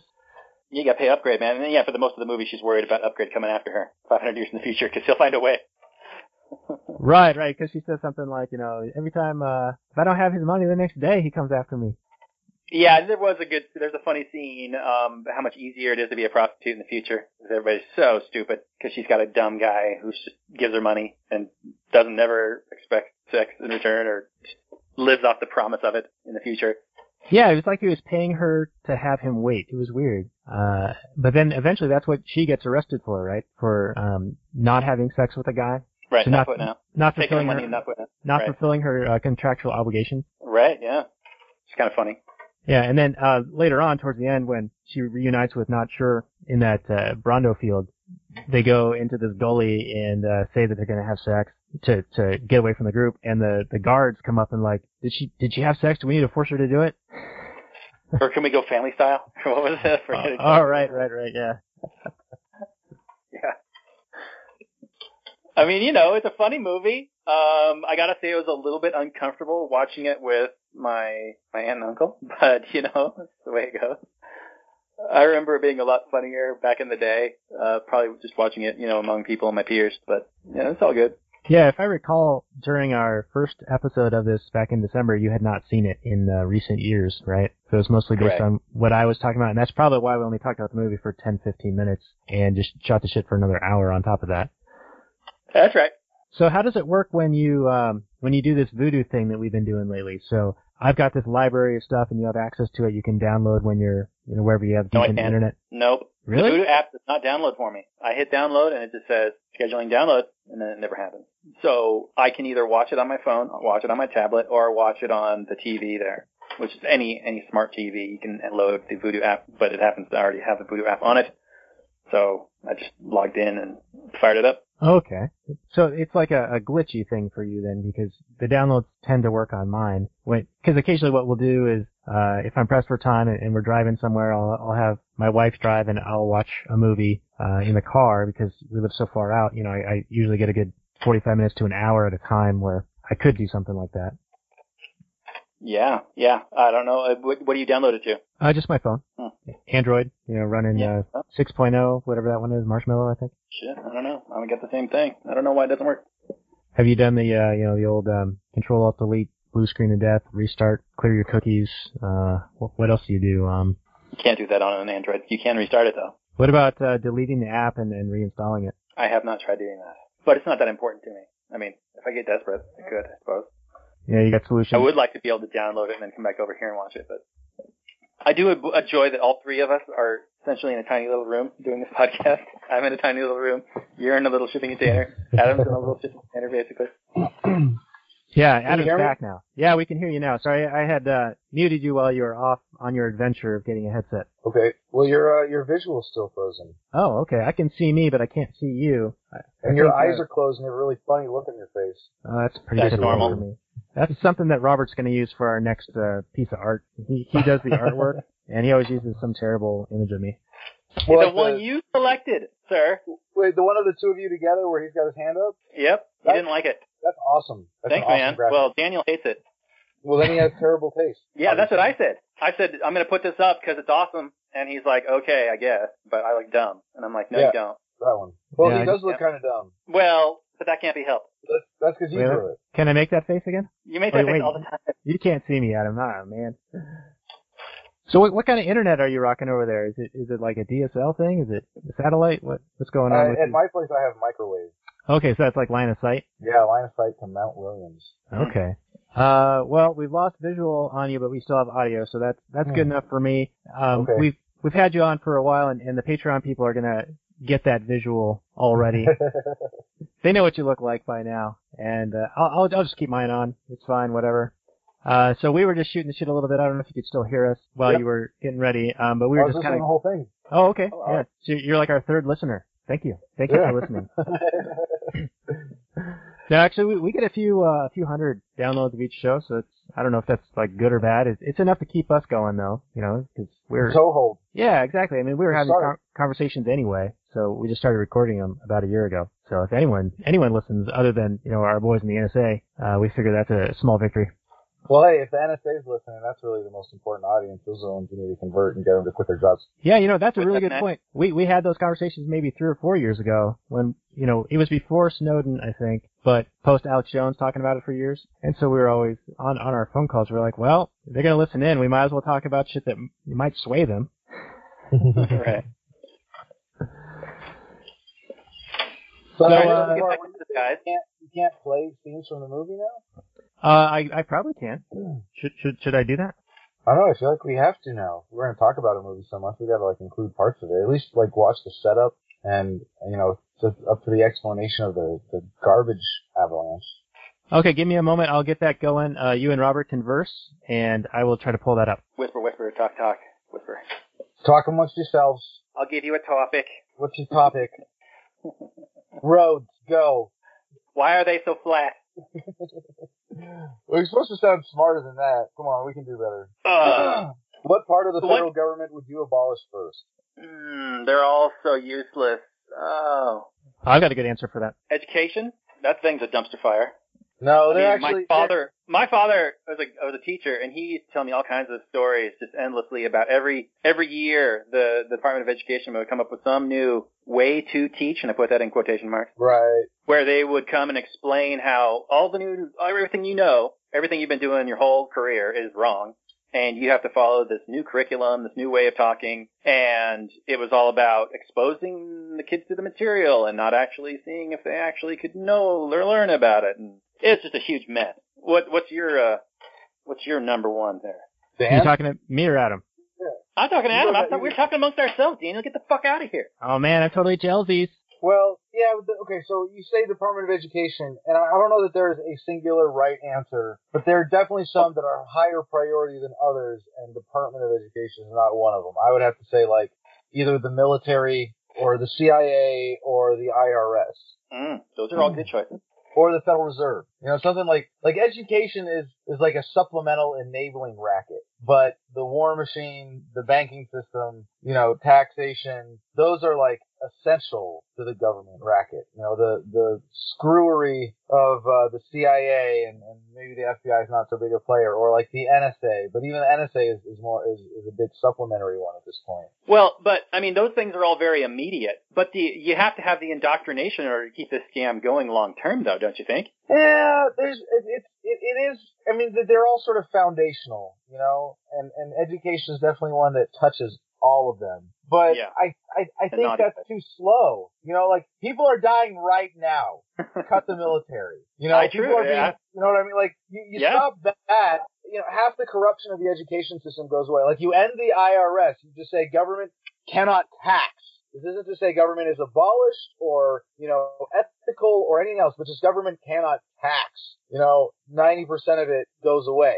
Um, Sure. Government Oh yeah, I agree. Uh, okay, I totally people. agree That's with you. Priority. If you get rid of the IRS, you get rid of the funding, you get rid of the spending, and yes, the whole house of cards collapses. I agree for sure. But I think here's the thing. Here's like the foundation of the strategy, messaging wise, of running for president on the platform of dissolving the federal government is that you're actually more likely to convince people to just do away with this whole layer rather than to dial it down to exactly where you want it. Because one of the cool things about localization is that your vote and your voice are now more relevant in how you're governed if you're going to be governed, right? You're going to be governed more locally and your preferences are going to actually make a difference. So I think we're, we're, we're able to really bring people together on this rather than trying to say, well, let's do this because then it brings up all these issues. But to say, hey, there's nothing the federal government is doing that can't be done better at the state level. And the only objection there is not even the conservatives, but the militarists, you know, the big government neocons, the big government interventionist Democrats who, who say, you know, we need, you know, we, the founders were wrong. We need to sacrifice liberty for security.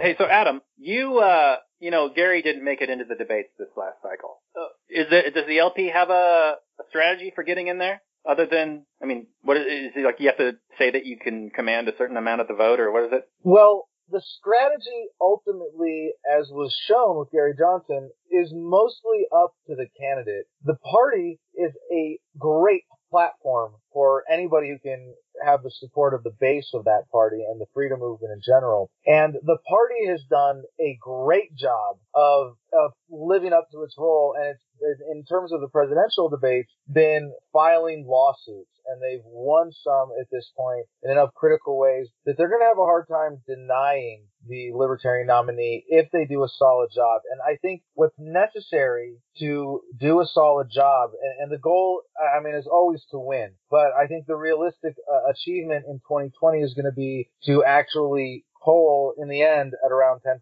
And if it is possible by the legal circumstances, get into the presidential debate. And I think the Libertarian Party has done a great job to set the stage for whoever the nominee is in 2020 to succeed on those counts. I think that the platform that we have offered with this is not only the only one that is in line with libertarian principles because it's unlibertarian to say, I want to be president. It's unlibertarian to say, we're going to come up with a policy at this level of government and impose it on the entire country. But it's also, uh, in some ways you could accuse this of being a statist answer when I say, yeah, I want states to be, uh, you know, a transition from the federal government. Ultimately, yes, I want government to be localized all the way down to the individual. But yes, I'm not, I'm not uh, prescribing one flavor of statism or another. I'm providing a mechanism for a way out that is not just the most principled, but also the most effective and the one that's most likely to get the American people's attention in a meaningful way. Because they don't, Well, I- they understand that, that politics is a racket, that most of the time you're asked to vote, it, it's a waste of time, and, and you're, you're fighting over different flavors of corruption. Uh, they understand that, and when you provide them a real option, you know, a solution that's as big as the problem, the enthusiasm that I've gotten for this so far, just talking to people on the street, has been incredible.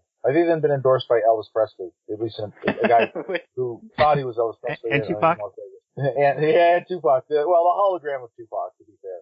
All right, so I Uh, got one. I got one. Uh, and, and this was an answer that I heard a couple of years ago and I thought was really good. Their response was if you were the, you know, new president, supreme dictator, king, whatever, what's the first thing that you would change? And he said, I would remove all of the mechanisms by which they can gather statistics. So essentially blind the state because they, they collect statistics and, and other measures to justify programs and actions to quote unquote help people or, or different groups. And, uh, so it gives them a, um, sort of a, a self, uh, fulfilling justification process to justify any program that they have, that they want to have, that they can dream up. And so his idea was essentially blind the state. So don't give them any content that they can use to, to, um, utilize to create new programs and help. Because that, that's the last thing you want to hear, right? That was the Ronald Reagan quote, like, hey, we're here from the government. I'm from the government and I'm here to help. Yeah, exactly. All right. So uh, while we were while you guys were chatting, I got the the movie playing in the background now um, on screen. It's playing um, at a higher. Yeah, I'm not paying attention. I'm trying to what you guys are saying. I'm trying to watch the movie. and I, I can make it play a little bit faster if if this jogs any memories for you, Adam, while we're going through. And our, our again, our Patreon people can see this. Um, but while while you were getting your um, getting your headset, we were talking about the beginning scene where the army commander guy had to befriend the pimp Upgrayedd who spelled it with two D's for the double dose of the pimping. And we thought that was one of the kind of funnier parts of the movie. So we wanted to kind of rewind our show a little bit to, to bring that in. Because the All these- love is, is so different from a all square. of these characters. All all of these actors are just cast so well and so enthusiastically perfect in their roles. And, and the, the guy who plays the officer here is a great example of that. Jesus Collins. This is one of those movies where like the first three minutes just covers a, a huge backstory. I like that. They get it out all at once. Right, where they show like the, the buildings that are tied together with ropes that are collapsing. and ah. There's that big, the whole uh, sequence. Well, the sequence it starts with like the football players and, and like the the smart couple not having kids. oh, that's already played through. That was the very, very beginning. Well, did I get the sequence off? Well, let's start with that then. That's the best sequence of, of, of the whole movie, I think. The big setup. Okay, I'll bring that back. So here we go. Yeah, these guys right here. Yeah, yeah, okay. I, I had a sequence right the first time. Okay, here we go. Now, of course, the audio version of the show, people won't be able to see this, but essentially this is the opening montage talking about how a process of evolution had been growing the intellect of, or the IQ of people over time. People been getting smarter, and they, they all have these futuristic visions of things, but then they intersplice like images of Joey Buttafuoco and other really dumb things, and then they get into this case study contrasting the two two different couples, or a couple and, and a uh, alpha male dude who gets a very large family tree in short order. And how did he do that, Daniel? Well, he he thought that his uh, wife was on the pill or some shit, and she wasn't. He goes to court because he's arrested for not paying his hospital bill. Then he goes to jail because he's his lawyer is the absolute worst, who who hates him and wants him to go to jail essentially. And then uh, he escapes prison by just getting in the other line, saying I'm in the wrong line. And then uh, oh no, I'm supposed to leave. And then he runs out, and yeah, they're terrible at catching him. Um, and then let's see, in jail he gets the tattoo, and he takes the IQ test, which is like putting a square block in a round peg, saying how many buckets there are. I mean, it's just the stupidest qu- quiz ever. Um, oh, it, well, one thing is kind of interesting though. I mean, he basically goes to jail because he doesn't have enough money. It's like a debtor prison. So I don't know if you want to talk about that. I mean, the morality and the ethics of not being able to pay. Therefore, you go to jail. I mean, you're really not going to be able to pay back that debt by going to jail, I suppose, unless you're you have some sort of prison job. But it would be you'd be served much better. You pay back your debt much better if you were left out in the in the open market, being able to provide value there. Yeah, and I think that they, in the court case, they premised it as he was stealing the services of the hospital because they they presented as he robbed a hospital, so not necessarily a debtor's mm-hmm. prison, but that he partook of services and then did not pay for them, so it was theft. And I have a personal story related to that. Um, my now wife and I, when we were initially dating, we went to this festival out in the San Juan Islands, this music festival, and during one of the um, off periods of, of, of time, we went to another part of the island to do some kayaking. And we go kayaking for like an hour, and they charge you by the hour. And we we realize while we're out there that I only have like seventeen dollars in my wallet and a credit card. And the um, the person doesn't accept credit cards, and it was like thirty dollars an hour for this thing. And so my my girlfriend at the time was like, "Well, let's just you know beach these like near near the receptacle point and then leave." And I was like, "You want to steal kayaking?" uh, so we ended up going to some grocery store and using using an ATM card and paying like an extra five dollar fee to get the money out, and then and then paid this lady because I wanted to be an upstanding person, you know. Good for you, Daniel. Living up to your principles. See, this sequence Yeah, is so- later on in the film. There's two. There's two like time lapse future sequences.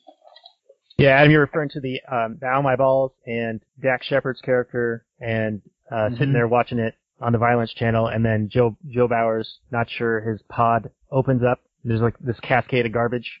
There's a scene later on when he's got the cops coming after him as he's basically escaping and he realizes that uh, he needs to get to the time machine. So he's got his lawyer, I think, driving him to the time machine, but he sees the Maya Rudolph character. But he's got the cops chasing him and he's like, get in the car. And she says, you got the cops after you and you made me get in the car? Uh, that's, yeah, that's a total dick move, I think, on his part. I mean, on the one hand, he wants to get her to go in the time machine with him back in time, but you're also involving her in your, you know, it's kind of like the, when our Logan episode, when we were talking about that, Right, they knew they were putting that family at risk, but they didn't even mention it to them. I mean, he did mention it to her, and she's like, "What are you doing? I don't want to have the cops chasing after me too." I think in this case, not sure, it determined on finding this time machine and getting them both back, and so he used that as like a higher purpose or a, a more meaningful thing, especially when he would probably consider that the cops are chasing him for, um, like not proper reasons, like he's he feels that it, he's innocent, and so if he can just get them to the time machine, then they can escape from this situation, Right.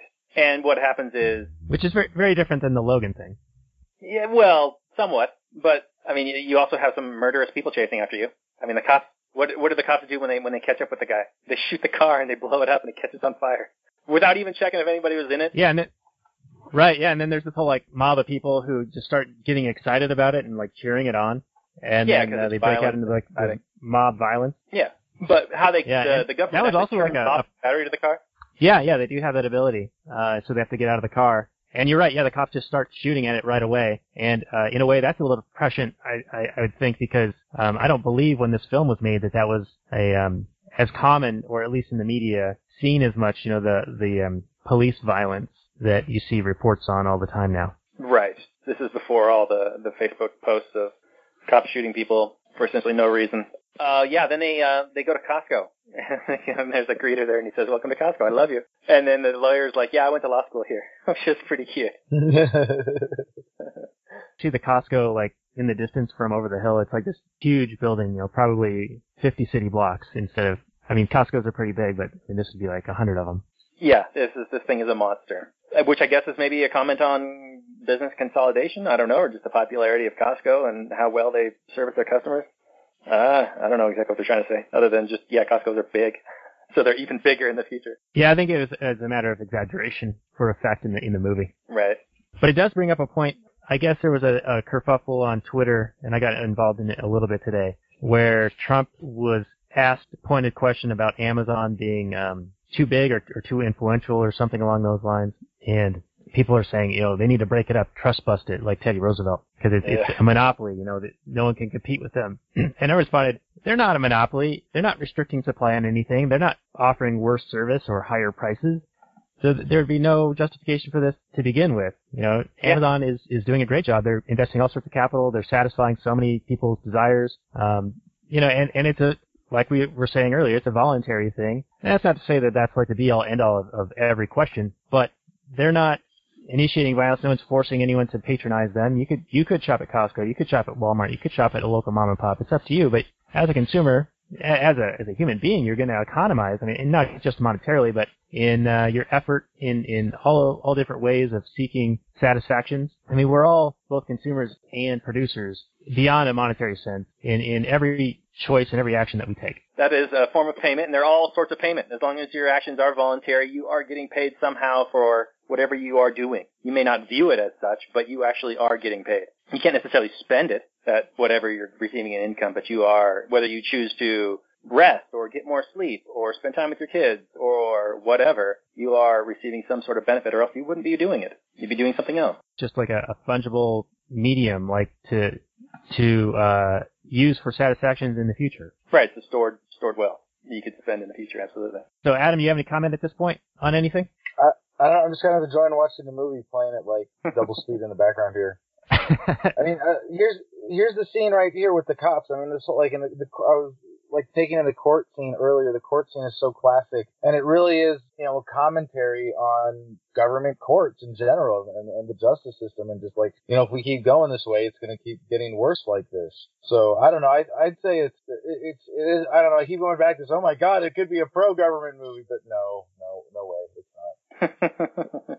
well, I, I would, I would, I mean, I understand they probably wanted to have some kind of a president action figure and whatever do stuff in the movie, but if I think it would be a better anti-government movie if he had gone to the Brawndo company and explained, you know, maybe you should. Yeah, and Brawndo explained it, and they made him the CEO and overthrew the government. I don't know. People wouldn't understand that. I guess like you know, I, I take that back. Some people wouldn't understand it. It's just that uh, I don't know. Maybe Judge isn't isn't that clever. Well, what do you think? I No, mean, I in the do have movie, a- they talk about um, Brawndo buying up the FDA and all that business, and then they're just able to. Uh, there was some kind of commentary, one- some kind of scene. You remember this scene, Daniel or Adam, where they talk about how Brawndo is like half the people in the country work at Brawndo, and then they were able to buy, like for some reason, the government sold the FDA and whatever else, other a couple other uh, government. Yeah, yeah. There's yeah, there's a whole Brawndo setup sequence once he gets to the White House here. I think I think it's still coming up. Yeah, it was to Yeah, fill yeah, like so some they show budget the White House. so they- Why Yeah, so they show the White House completely barren, like all, everything around it is all uh, dust bowl, and um, I, I think it, it takes. It's funny because it takes them a while to figure it out, and they're like, "Why are the why are the crops not growing?" And then there's a sequence here. I think it's coming up now that sets up what Brawndo is. Yeah. I mean, I can't imagine a government that would like sell off the FDA to a private corporation, but I mean, maybe one that dumb would. Well, I think What do it's mean? The potentially is already owned by private corporations. like the revolving door. Exactly. Right, but it's just not overt, right? I mean, it's, they do it all the time, and everybody knows about it, but it's not official, I guess you could say. But yeah, yes, that is. Yeah, it's, it's against their uh, it's against their They their still uh, have enough shame to try to deny they it. They have Right. they have just enough shame to try to deny it. That's a good point. Well said. Yeah, so w- one thing I don't understand is, so they're watering the crops, but then they're also using Brawndo for essentially everything else because it's got electrolytes. But why does the fact that Joe recommends that they now start using toilet water on the crops crash Brawndo stock down to zero? I mean, you would think that it's still being used for, you know, hundreds of other purposes. So why would it go to zero? That didn't make a lot of sense to me. Because people are stupid. yeah. I mean, I'm like, how do they? How are they smart enough to like deal with stocks at all in this world? But no, or repair it's- any of the Yeah, machines. Yeah. Yeah, how are they still producing things? It's almost like uh, if if the commies got their way, like in the Conquest of Bread, which we actually have that website now, and we're starting to populate with things.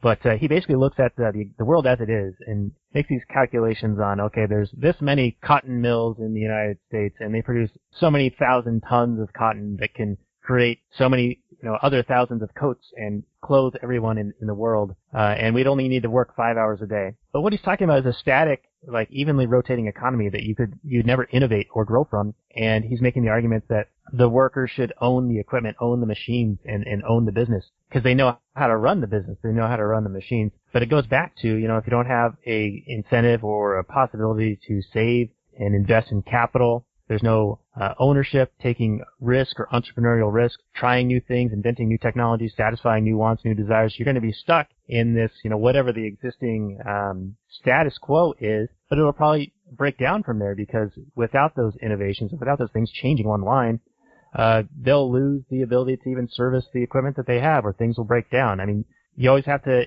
maintain your equipment. Yeah, I think the the con- one of the conceits of the movie is yeah, these people are obviously too stupid to repair anything that gets broken or produce anything that's necessary. but I mean, you got to have some things that they do use in order to satisfy the script. So just put it in there and don't address it.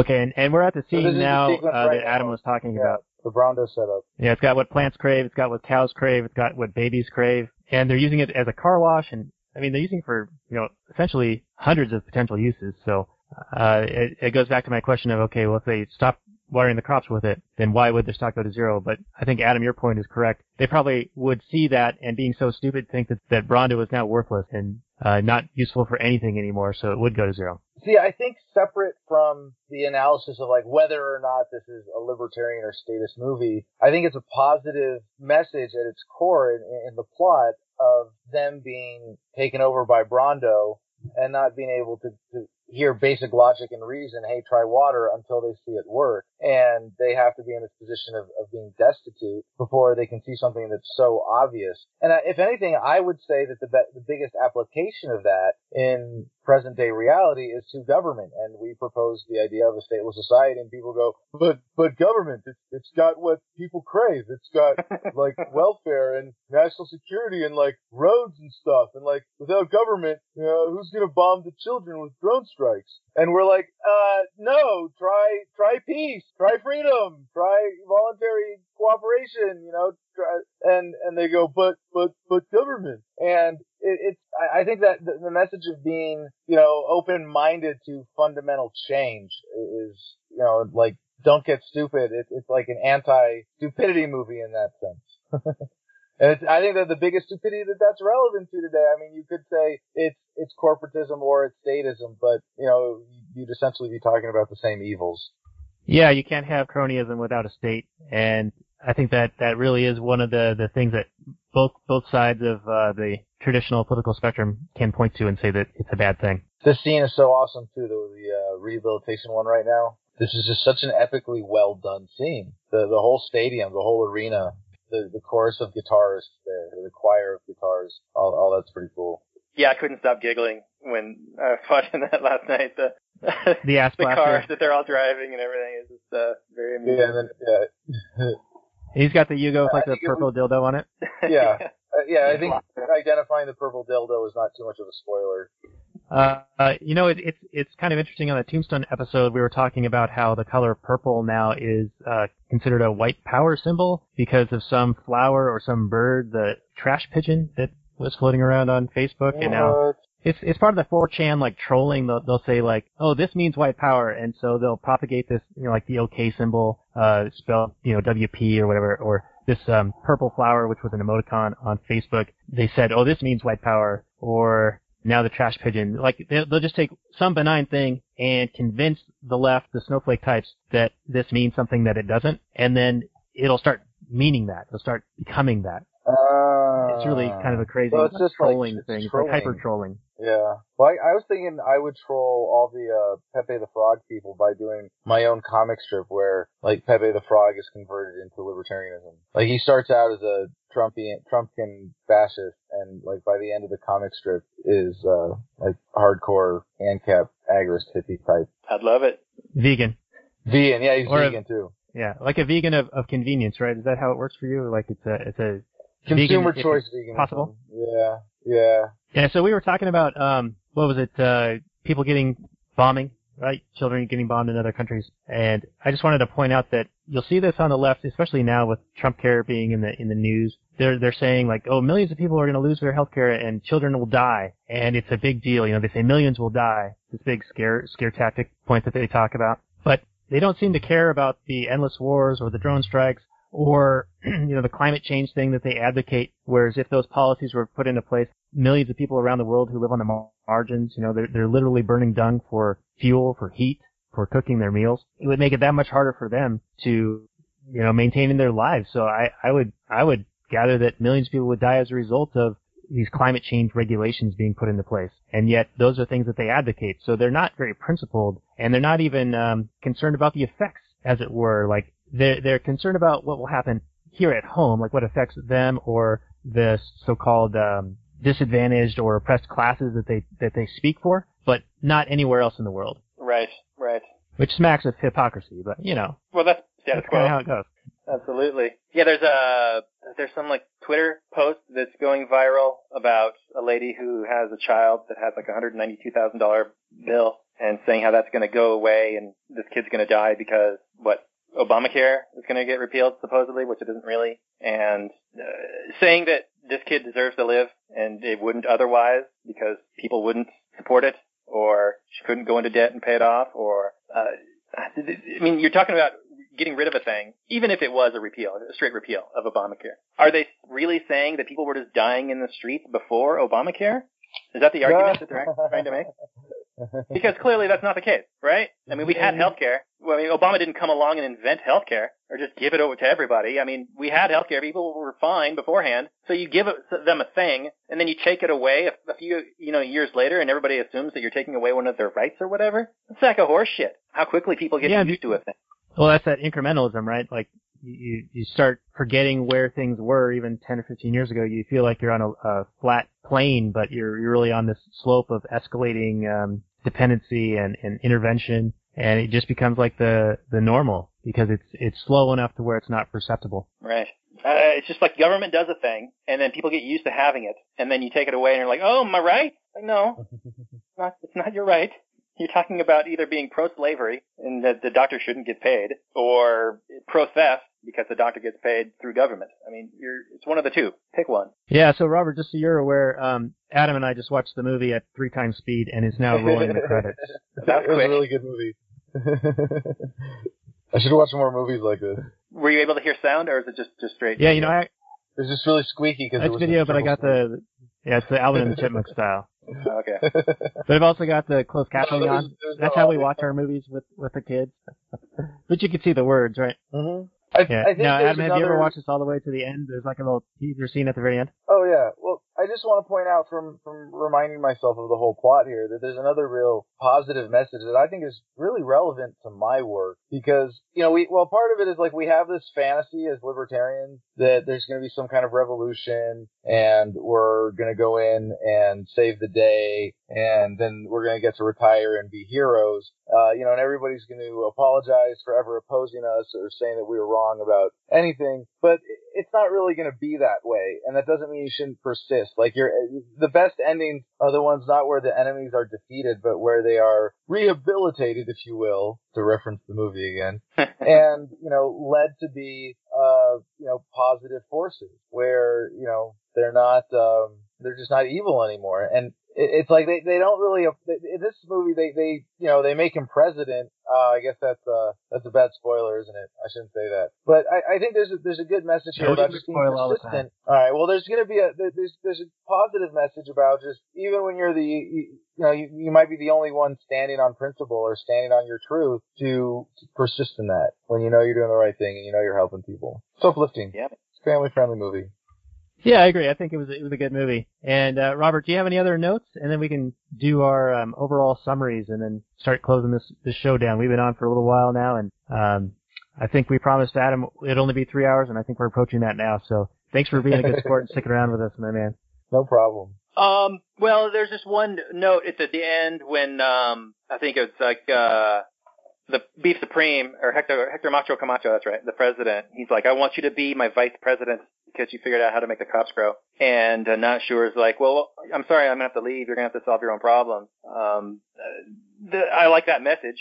You know, take take that into your own hands and, and solve problems. Um, I like also the idea that um, you know uh, smart people who have a vested interest in things can solve problems. Uh, so, eh, you know, I would have liked it to have been you know not solving the problems through the government and whatnot. But I also don't. I mean. The government is not portrayed in a positive light in this movie, as Adam has, has, has repeatedly stated, and I, I tend to agree with him. Um, but uh, you know, of course, then in the end, um, the the time machine is just a shitty ride that they go on, and he ends up becoming elected president. They have some kids, some smart kids, which is great. I want to encourage everybody that is intelligent to have kids.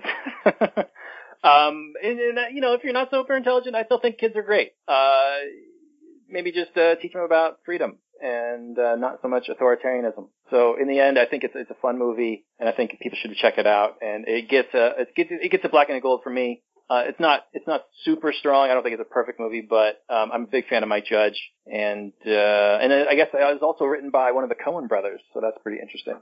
But Daniel, what did you think of this movie? I think it was a, a really good movie, and it's fun to watch. Um, like you and Adam have, have been saying, that it, it is entertaining, and, and just watching it again at three times speed, I'm reminded of some of the other uh, cool stuff in it. But we can save it for the third time we talk about this movie. Uh, this, this flies a, uh, a black and gold for me, and I think it's it's one that's worthy of having in uh, your collection. If you happen to uh, have a movie collection, I've been moving most of mine to in the cloud on this uh, Vudu system, which is is really cool because it's a it's a nice way that Robert and I can share the content together because it'll give me a, a list of five other people that I can share the movies with.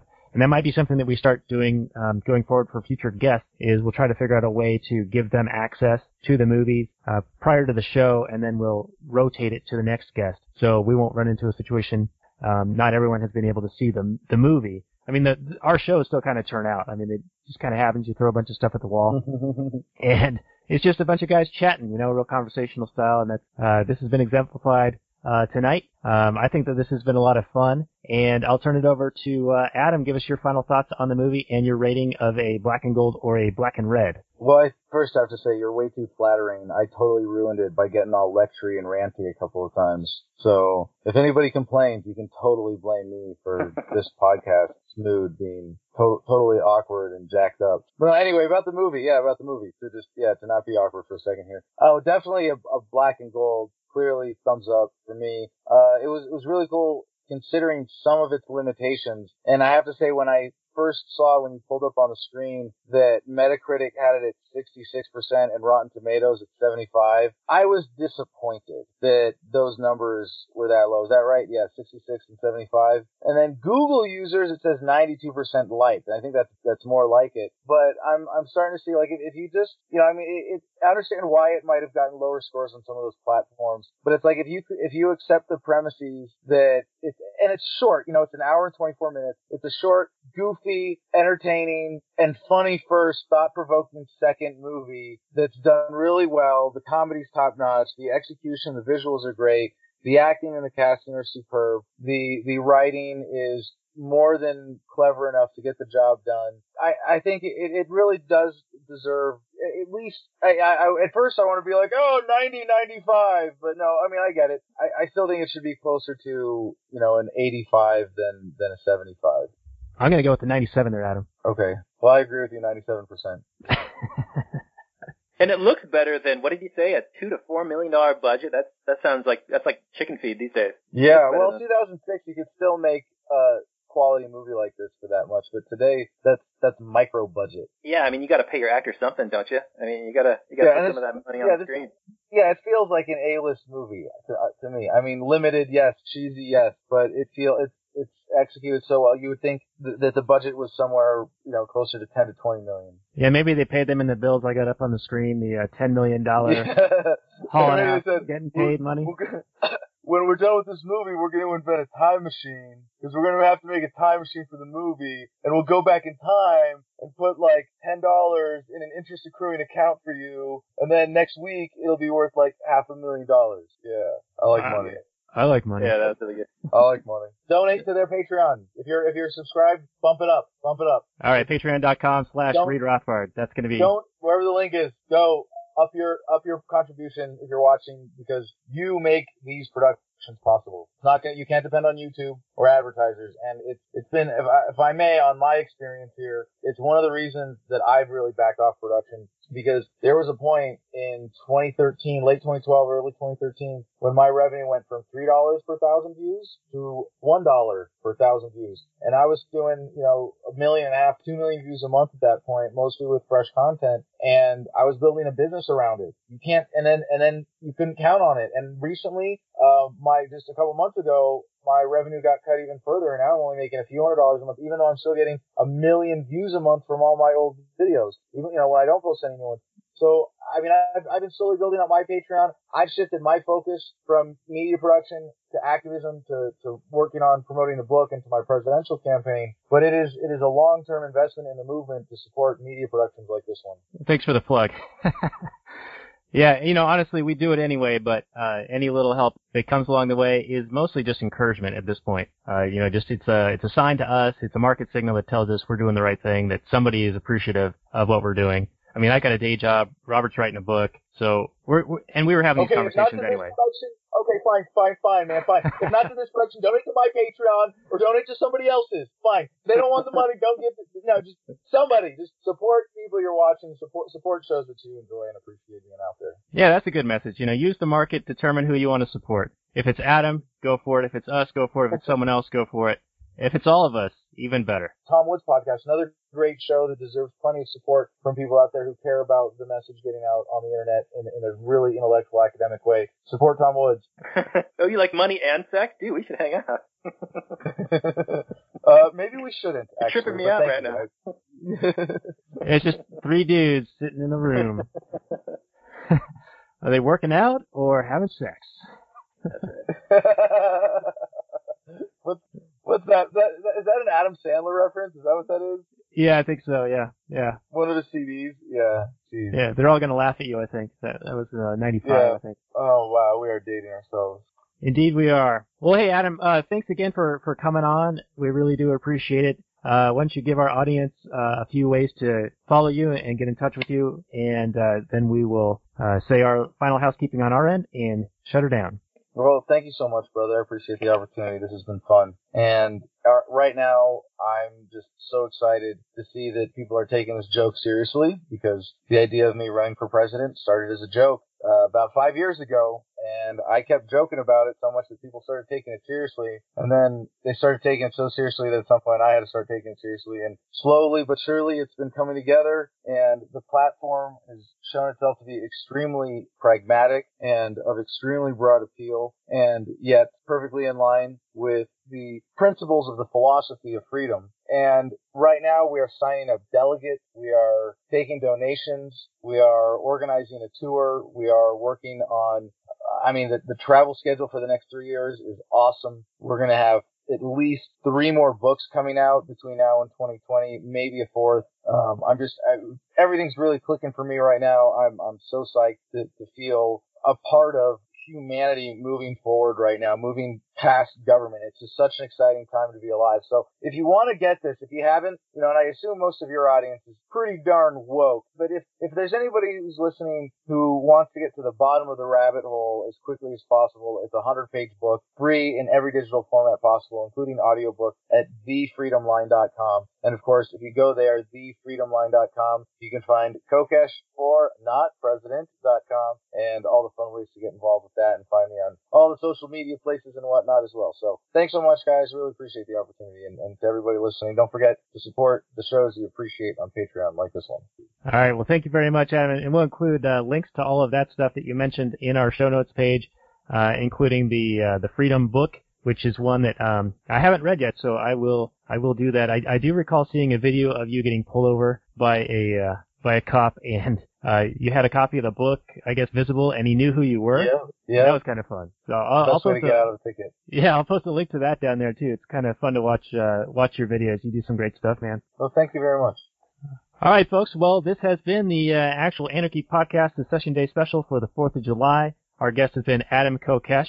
Uh, the movie was Idiocracy. You can find the show notes page at actualanarchy.com slash 30. Uh, we run actualanarchy.com, readrothbard.com, and now conquestofbread.com. Uh, I think we're going to be implementing a new show for that that will be called The Bread Line, and that will be refuting it chapter by chapter, all 17 chapters of The Conquest of Bread with a rotating uh, guest in a uh, 30 to 45 minute format, and that will be at conquestofbread.com. It'll be about a six month project, so look for developments as they uh, develop. Yeah, something like that.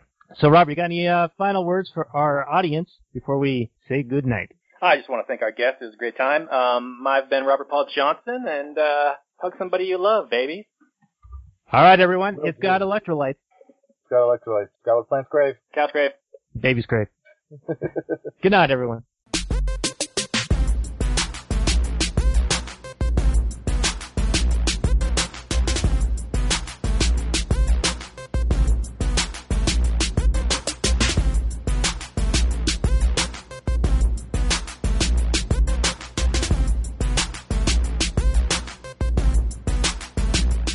The Chipmunks.